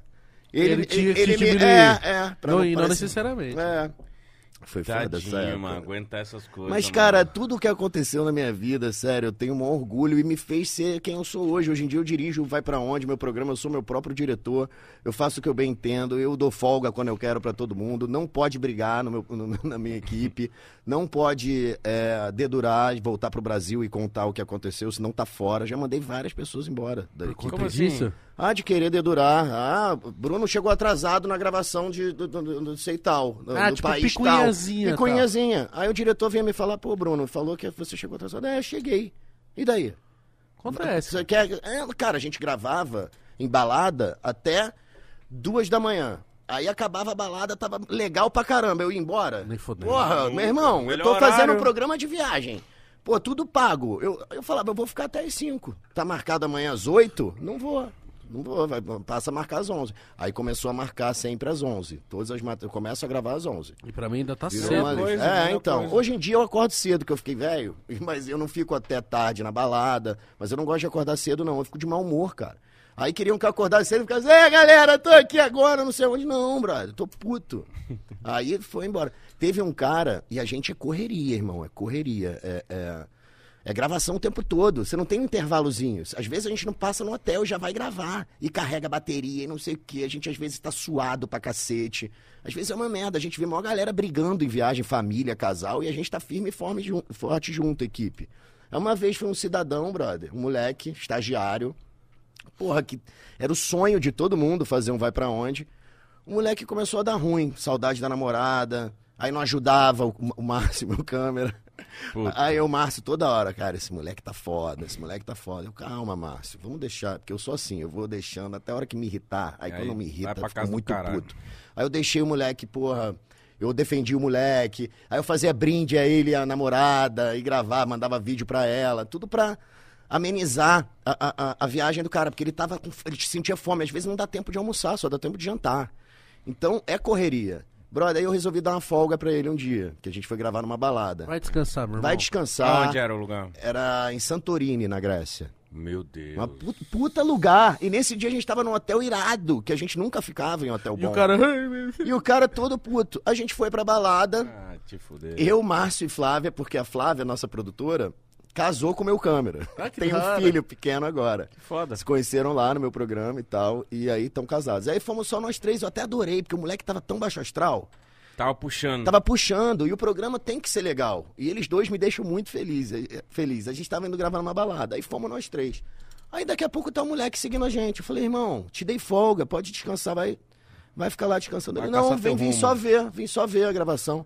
Eu, porra, tu não quer ficar na tua folga e ainda quer acompanhar a gente pra ir ver a balada, não vai carregar nenhum tripé, porque a gente tem que carregar tripé. Eu carregando o tripé, porque dei folga pra ele, era pra ele carregar o tripé pesado pra cacete. E ele foi andando ver a festa. Aí cansou, foi embora. Falei, vai descansar, moleque, amanhã é foda, gravação pra cacete, são seis pautas por dia. Ele, tá bom, tá bom, vou. Aí, brother, a gente chega às 5 da manhã no hotel, tá o moleque fazendo FaceTime com a namorada. Assim, não, não dormiu, ele não descansou. Tudo que ele tinha que descansar, ele não descansou. Eu falei, irmão, como é que tu não, tu não vai descansar? Tu não descansou na folga que eu te dei, tu não aproveitou pra descansar? Ah, não, não aguento mais vocês. Vocês não têm não, não tem regra, não tem horário pra comer, não tem horário pra pra dormir. Ele deve ter batido, trocado essa ideia com a namorada. É, é, a namorada botou pilha, eu falei, irmão, quer saber então? Sai da minha frente agora, some daqui, some, dá teu jeito, eu não quero mais olhar pra tua cara. Acabou, você tá fora do programa. Cara, o cara teve que pegar um navio, porque não tinha voo. Depois eu fiquei até com pena, brother. Ele pegou um navio até Atenas. Atenas, mas depois ele, eu soube que ele ficou feliz, porque ele voltou pro Brasil. Então o cara não nasceu pra viajar ou pra fazer programa de viagem. Porque é, isso que eu ia falar, você viajando praticamente sua vida inteira, você abre mão de muita coisa, né? Sim. Você, se- você abdica de muitas datas, de eu- eu- muitas pessoas. É. Eu nunca, eu nunca namorei. Eu nunca namorei. É, A vida inteira fui. Não tem como, né? Não tinha como. E, mas também curti pra caramba. Mas perdi muito casamento, muito aniversário da família. Virei um. Perdi, perdi contato com muito amigo, esfriou rea- várias relações de amizade. De... Mas, cara, eu não troco por nada. Foi maravilhoso. Tudo aconteceu na época certa. Tô passando um pouco por isso agora, tipo, as paradas acontecendo muito a milhão, me distanciando, me distanciando assim, esfriando de algumas pessoas que eu amo muito, porque, tipo, a pessoa tem uma vida mais Comum. comum, né? Normal, assim, e a minha vida é completamente bizarra. Ontem eu fui cedo fazer um job junto com a Lê, cheguei aqui, fiz o programa, de noite eu fui pra Santos fazer um- uma participação no show de um parceiro meu. Cheguei em casa, era sete da manhã. Aí tinha marcado com a minha mãe de almoçar. E eu acordei, era quatro e meia da tarde. E eu já, tipo, caralho, ramelei com a minha mãe. É. É Puta foda, que né? pariu, mano. Não, E, é tipo, foda. É a única pessoa que eu me incomodo de ramelar, que é minha mãe. Minha né? mãe. É, eu também. sei. Aí eu, eu fiquei aí pensando em outras coisas. Falei, mano, tô esfriando algumas coisas ali, mas eu também tô vivendo a minha parada. Eu não posso Ô, deixar brother. passar, mano. Fora que você conhece outras pessoas. Eu voltei há pouco tempo a viver mais no Brasil, porque o programa diminuiu o número de viagens. Eu viajo uma vez por ano só, reprisa pra caramba. Queria muito estar viajando mais. Eu falo até pra Stephanie, a gente adora viajar. A gente vai fazer a nova temporada agora viajando de casal. Vai pra onde, mozão? Primeira vez de casal. Ah, e é uma experiência diferente agora. É, é. E- É da hora. Mas assim, eu conheci muita gente, esse meu lance de, de ficar a mais no- nos lugares. Pô, eu conheci uma galera em Portugal, que eu até levei no show da Ivete, que foi. Tava a Amy Winehouse. Ah, que louco Pô, eu isso. fiquei Nossa. vendo a Amy Winehouse do, do- da, da coxia ali do, do- do palco. Nó. Fiquei maluco que ela. Tinha... Aí depois botavam ela no carro pra ir embora, ela saía pela outra porta do carro. Foi assim uma experiência Do caralho. Pô, do caralho, que eu nunca ia viver se eu ficasse aqui no Brasil, porque eu sou um cara mais família e tal. Eu me joguei, pô, eu não me arrependo, tenho saudade até das experiências. Qual o tempo que máximo que você ficou fora de casa, assim, fora do Brasil? Cara, dois meses, porque eu fiz um. Nossa, mano. Ah, tu acha muito? Tem gente que mora fora. Viajando? Viajando, sabe por quê? Eu fiz É um muito. projeto que foi, chamou Quero Ser um Cineasta. Quando eu, quando eu fui fazer o programa em Los Angeles, eu conheci a New York Film Academy, que é um curso lá que você tem de tudo. Você faz produção, você pode fazer direção, acting, não sei o quê. E aí, cara, eu, eu soube que eles tinham um curso de verão. Falei, cara, meu sonho sempre foi morar fora, mas eu nunca fui porque eu tinha medo de aparecer trabalho e eu perder. Uhum. E nunca aparecia, eu só perdi viagem.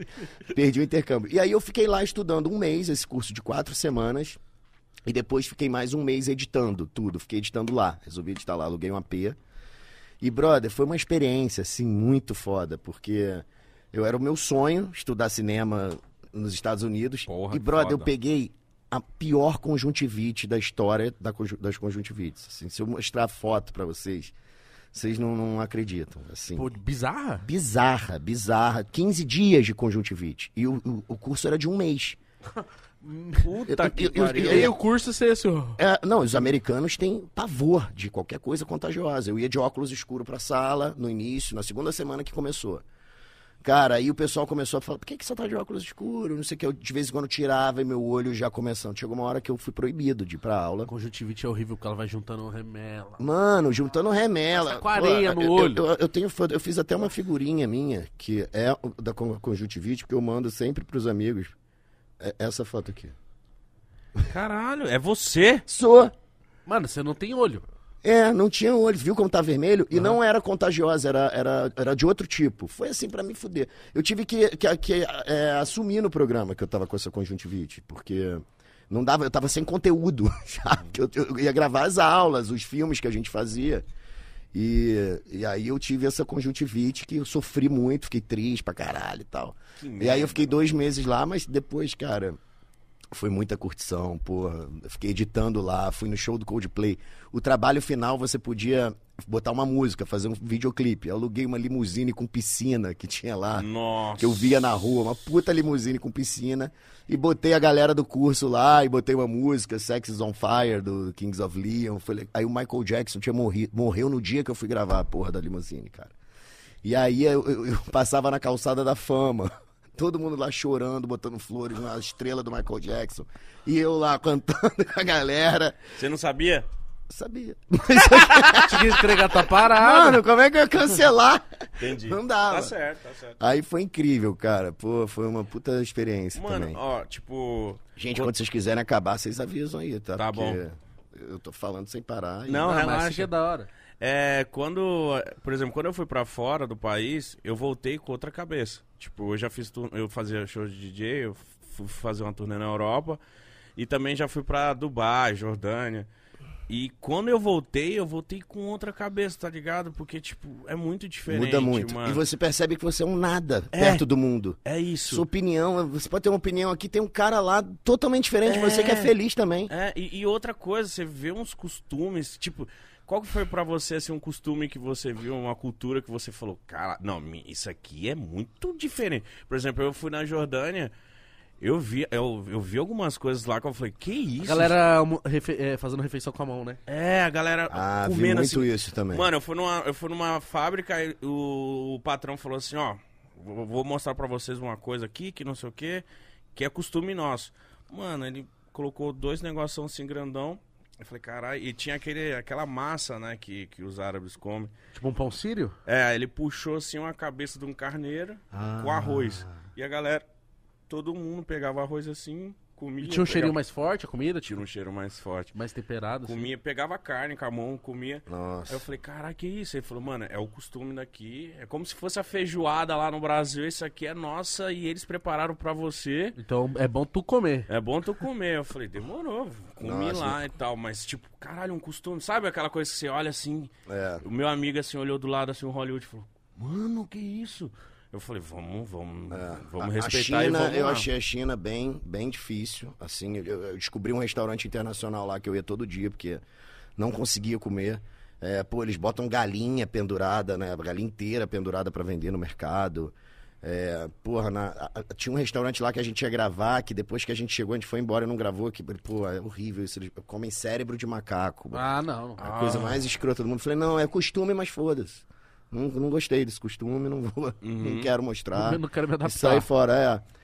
É, coisa muito esquisita de comportamento, eu vi também, diferente, né? Difícil dizer esquisita, mas é em Cuba, tipo, é, pô, é foda como eles vivem, assim, é, pô, a fila de sorvete, todo dia, duas horas de fila, todo, todo dia. Pra Todo- tomar um Um sorvete. sorvete, porque não tem sorvete, você não acha Nestlé um sorvete daqui bom, sorvete de Cuba, só tem uma sorveteria em Havana inteira, e os caras ficam lá para comer o sorvetinho deles. Eles não têm direito à internet, eles só têm é, só cartões em frente de pontos de internet. Aí fica um bololô de gente é, mexendo na internet e é sempre muito lenta a internet para não dar para eles fazerem vídeo. porque já quase rolou uma, uma manifestação, de porque eles falam com a pessoa que tá em Miami, os parentes, porque eles não podem sair de lá. Cara, cada Mano. coisa. A mulher que acompanhava a gente do governo, ela não deixava a gente falar nada. Eu tinha um roteiro que eu tinha anotado. Bom, cheguei aqui agora nesse lugar que em 1960, Fidel Castro, não sei o que. Ela, não, não, não. Pode voltar. Olha aqui, ó. Na minha enciclopédia, que nem tinha internet, era uma enciclopédia offline que ela tinha baixada. Caralho. Olha aqui, ó, Fidel fez isso pra salvar. o- Aí eu tinha que gravar do jeito que ela falava. Gente, Fidel fez isso aqui pra salvar o povo, porque não sei o quê. Brother, até me estressei com ela, que eu fui falar mal dele, ela percebeu em espanhol, falei em português, ela percebeu. Fala mal, não, fui zoar. Ah, em português é bem próximo. Bem próximo, me ferrei. Aí ela ficou puta e tal. Então, achei bem esquisito. Tem uns lugares que, né, você fica meio chocado, assim, e- ou você tenta se jogar e aprender ali o que, é, o que é possível de botar no programa, vai. O que não é, brother, não dá. Mas, pô, eu vi muita coisa doida. Pô, lá na Tailândia, por exemplo, também, que eu fui falar com a maior naturalidade para um tailandês, porque tinha tido tsunami. Aí eu falei, pô, soube que teve tsunami aqui. Meu irmão, todo mundo começou a chorar no hotel. Depois eu fui ver. O, o hotel que eu tava tinha sido atingido pelo tsunami. É, tinha morrido um monte de gente. Ele parou, pediu pra, pra respirar, porque ele perdeu vários familiares. Nossa. E eu perguntando, achando o máximo, mas como se tsunami fosse uma onda maneira. né? Pô, e o tsunami, como é que foi aquela parada? Mano. Olha o cara. Totalmente Ô, fora, mano. sem noção, burro eu, entendeu? Mas muito louco os caras terem vivido isso e se renascer, renascerem. E o né? lance é legal também, tipo, porque dependendo, acho que o- erros assim são normais pros seres humanos, tá ligado? E, tipo, você chegou e falou assim, caralho, eu ramelei. Vou, aqui, vim aqui hoje e falei que eu errei lá atrás. E é isso, aprendeu e tocou a bola, tá ligado? É. Melhor do que, tipo, errar e ficar, não, é isso que eu acredito, é isso. Não, isso é uma coisa que, cara, o que me fez também, você falou que mudar, que viajar muda muito, né? Pô, eu, pra começar, é, ter crescido na televisão, cara, me fez ser um cara totalmente diferente das pessoas do meu condomínio, por exemplo, que eu sempre fui criado num condomínio muito padrão, é, é aquela coisa, cara, no Rio de Janeiro todo mundo se veste parecido, é, se, se é a reserva que tá todo mundo usando, todo mundo vai usar a reserva, é, é, a galera, se vem um cara com um cordão pra fora, com uma camisa diferente, o pessoal fica, ih, ó o maluco aí, ó. Cara, e quando eu fui é, conhecendo as pessoas na Globo, né, é, é, totalmente diferente, pô, o cara, eu pequeno, o cara que trocava minha, minha roupa, é, é, se vestia, era drag queen à noite, sabe? Era um cara, então eu já chegava em casa contando, cara, hoje o Marquito se vestiu de travesti, de, de drag queen, e foi mal barato e tal, então a gente tinha essa liberdade toda, e depois que eu fui para viajar o mundo, vendo essas, essas pessoas em Camden Town, por exemplo, em Londres, que as pessoas andam com um, um piercing aqui, outro aqui. E tá tudo certo, ninguém julga o outro. é, cada um é do seu jeito. Não precisa ter um padrão de comportamento. Isso me fez ser muito diferente. Eu até às vezes fico meio deslocado em grupos que estão defendendo uma, uma, uma opinião. Que eu fico assim, caraca, esse cara nunca deve ter viajado, cara. Ele nunca viu que existem pessoas que querem ser de outro jeito. Tá tudo certo. Por que, que incomoda tanto? Né? Muitas vezes meu pai volta e meia fala, pai, tô viajando, pai, pô, por que, que tu tá preocupado com isso? Então, cara, viajar é uma parada que faz você crescer muito, assim, ampliar a sua mente.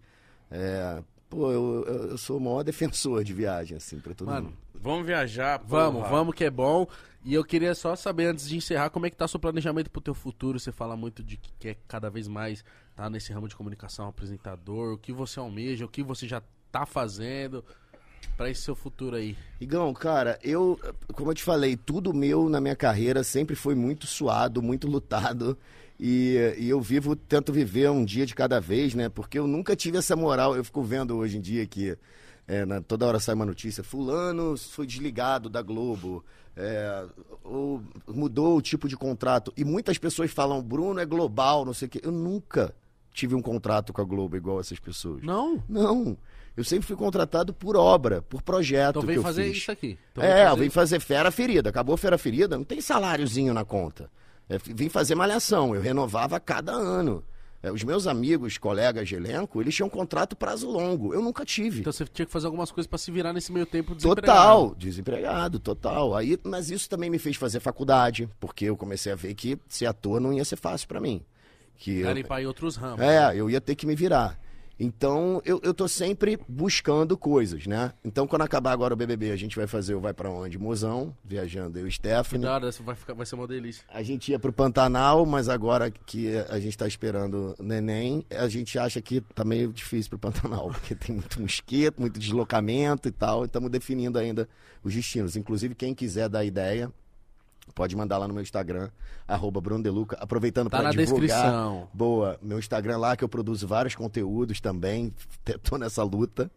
É, tem- faço dicas de viagem também no meu canal do YouTube, que é Bruno Deluca também. Faço dancinha no TikTok. Da hora, tem que fazer, mano. E, certo. e aí eu vou fazer esse. é, é, vai pra onde, Mozão? Depois eu vou fazer o Rock in Rio, né? Que vai ter. É, porque, aliás, o line-up tá demais, né? Provavelmente a gente A gente vai veja tá lá. Jura? Cara, vocês vão pirar. O Rock in Rio, pra mim, é um dos melhores trabalhos que eu, que eu posso fazer. Assim, me divirto demais, uma energia foda. Festival é foda. Nossa, eu amo o festival. E aí depois tem esse projeto, que eu não posso falar muito bem, e depois eu vou pra Aurora Boreal, cara, em outubro. Ah, você vai fazer esse rolê, mano. Vou, cara. É muito foda, mano. Pois Onde é. que fica? É, Cara, você pode ver, tentar ver pela Islândia, é, pela Finlândia, e eu vou pela Islândia, né, amor? Islândia, se eu não sei, né? Islândia, eu, eu, eu, eu tô... eu pensava que era Polo Norte, sei lá. Tava Não, mas que é bem perto, é bem perto, É é perto? lá pra cima, é. Ah. Polo Norte é ali. Mas isso garante que você, est- estando nesse lugar, você vai ver? Não, Porque é um fenômeno, né? é. Caralho. Fudido. Isso é muito louco. Eu vou, eu, tô- eu sou embaixador da Columbia, é marca de roupa, e aí eles me levaram, inclusive tem direito ao acompanhante, se quiserem se inscrever. Não, já encerrou, já encerrou. Mas aí eu vou pra lá em outubro, e é o mês que nasce é, o meu filho ou minha filha. Então eu tô ainda nessa preocupação, cara. Tá tipo meio de outubro. Imagina se eu tô lá. Nossa. Cara, Minha vida tava tranquila, agora do nada. Mas Pô, é mas assim você tem mesmo. muita coisa pra acontecer também, hein? Tem, Só cara. nesse ano. É, nesse, Nesse ano, mas ano que vem também tem porra. Cara. Não, ano que vem deve. é, Ano que vem, ano que vem, né, cara? Mas é legal também viver nessa emoção, sabia? Todo ano você tem que. Cara, desde 2007, que foi o primeiro ano do Vai Pra Onde, eles falam que é a última temporada. Eles falam, Bruno, agora, Agora. pra encerrar, capricha, que é dessa vez já deu, né? Estamos aí há 15 anos. Caralho, muito tempo. É, mas aí eu sempre me dediquei pra fazer a melhor temporada Cara, possível, é muito sabe? difícil manter uma parada Tão longo assim, né? 15 anos. Cara, né? muito difícil. Eu não sei Parabéns. como, pô, eu sou muito feliz, muito grato ao Multishow, também ao público de, pô, me apoiar, de gostar dos meus perrengues, das vezes que eu me ferro, porque é o que mais dá audiência. Uma época eu tentei fazer na aba de milionário, foi legal pra cacete, não deu certo, ninguém gostou. Mas eu vivi cada coisa maravilhosa. Eu acho que a galera gosta de ver isso aí também, porque deve pegar é, teus vídeos, os programas, né, assistir e falar assim, mano, eu quero fazer essa mesma trip. É, eu acho que também as pessoas. Cara, eu vejo muita gente na rua falando que começou a viajar depois de ver meu programa, porque muita gente tinha cagaço de não saber falar a língua. É, pô, espanhol eu, eu invento, né, brother? Inglês espanhol, você sabe. Inglês eu sei de curso, fui melhorando estudo, até hoje faço aula pra caramba até hoje inglês. Não falo fluente, mas me viro legal. Entendo super bem. Mas espanhol eu sou ridículo, brother. Eu invento palavra. Outro dia eu falei abacarria, é pinha que fala, não é aba Abacarria. abacarria. então assim, eu falo umas merda, foda, mas aí o povo se identifica e fala, caralho, se esse cara tá que fala tentando. abacarria, ele se comunica, eu também posso ir pra Buenos Aires, pra Espanha e tudo mais. E, pô, isso não tem preço pra mim. Saber que as pessoas criaram coragem de viajar, vendo que eu Ah, poderia ir. Então, pra mim não tem preço. Irmão, do caralho. Você curtiu trocar essa Cara, com a gente amei, hoje, cara. Pô, Nossa, muito bom. caralho. Obrigado a Obrigado vocês. por fazer rir, Vocês são mano. foda mesmo, a gente deu risada. Ba- Passei então, mal, dá tá? porrada nele, desse cachaceiro. Isso aí ficou E bacana. não pode falar no ensaio, tem que ser no valendo, senão te corta. Dicas, muitas dicas, meu irmão. Se quiser falar alguma coisa pra audiência antes da gente encerrar, fica à vontade. Foi do caralho, mano. Cara, eu quero mandar um abraço pro Vitor Milanês, que é fã de vocês, pediu pra vir aqui hoje. Vitor, mas é eu não nóis. respondi a tempo, e aí você não veio, mas próxima vez que eu vier. Se tiver aqui em São Paulo, traz ele É, aí. e o Reinaldo também, que falou que é fã de vocês, da Boat Lux, que é uma empresa que vocês forem no Rio, eu vou levar vocês pra passearem de lancha. Uma parceria que eu faço, Reinaldo. cara. Reinaldo, é- Reinaldo. é fã de vocês, Chama a gente vê o sol se pondo no Cristo. Ah. São meus convidados. Eu vou na aba do Reinaldo. Nós também, nós também. A gente também. No mais é isso. Valeu, galera. Obrigado. Um beijão e até a próxima. É isso, rapaziada. Se você gostou, deixa o like, se inscreva no canal. Tamo junto. Siga o Bruno nas redes sociais, tá aí na descrição, tá bom? Assista. Bom final de semana, use camisinha, se beber, me chama e vem com a gente. Muito bom. Dignidade Feliz já. Páscoa. Feliz Páscoa. Se beber, me chama. Adorei. Ai,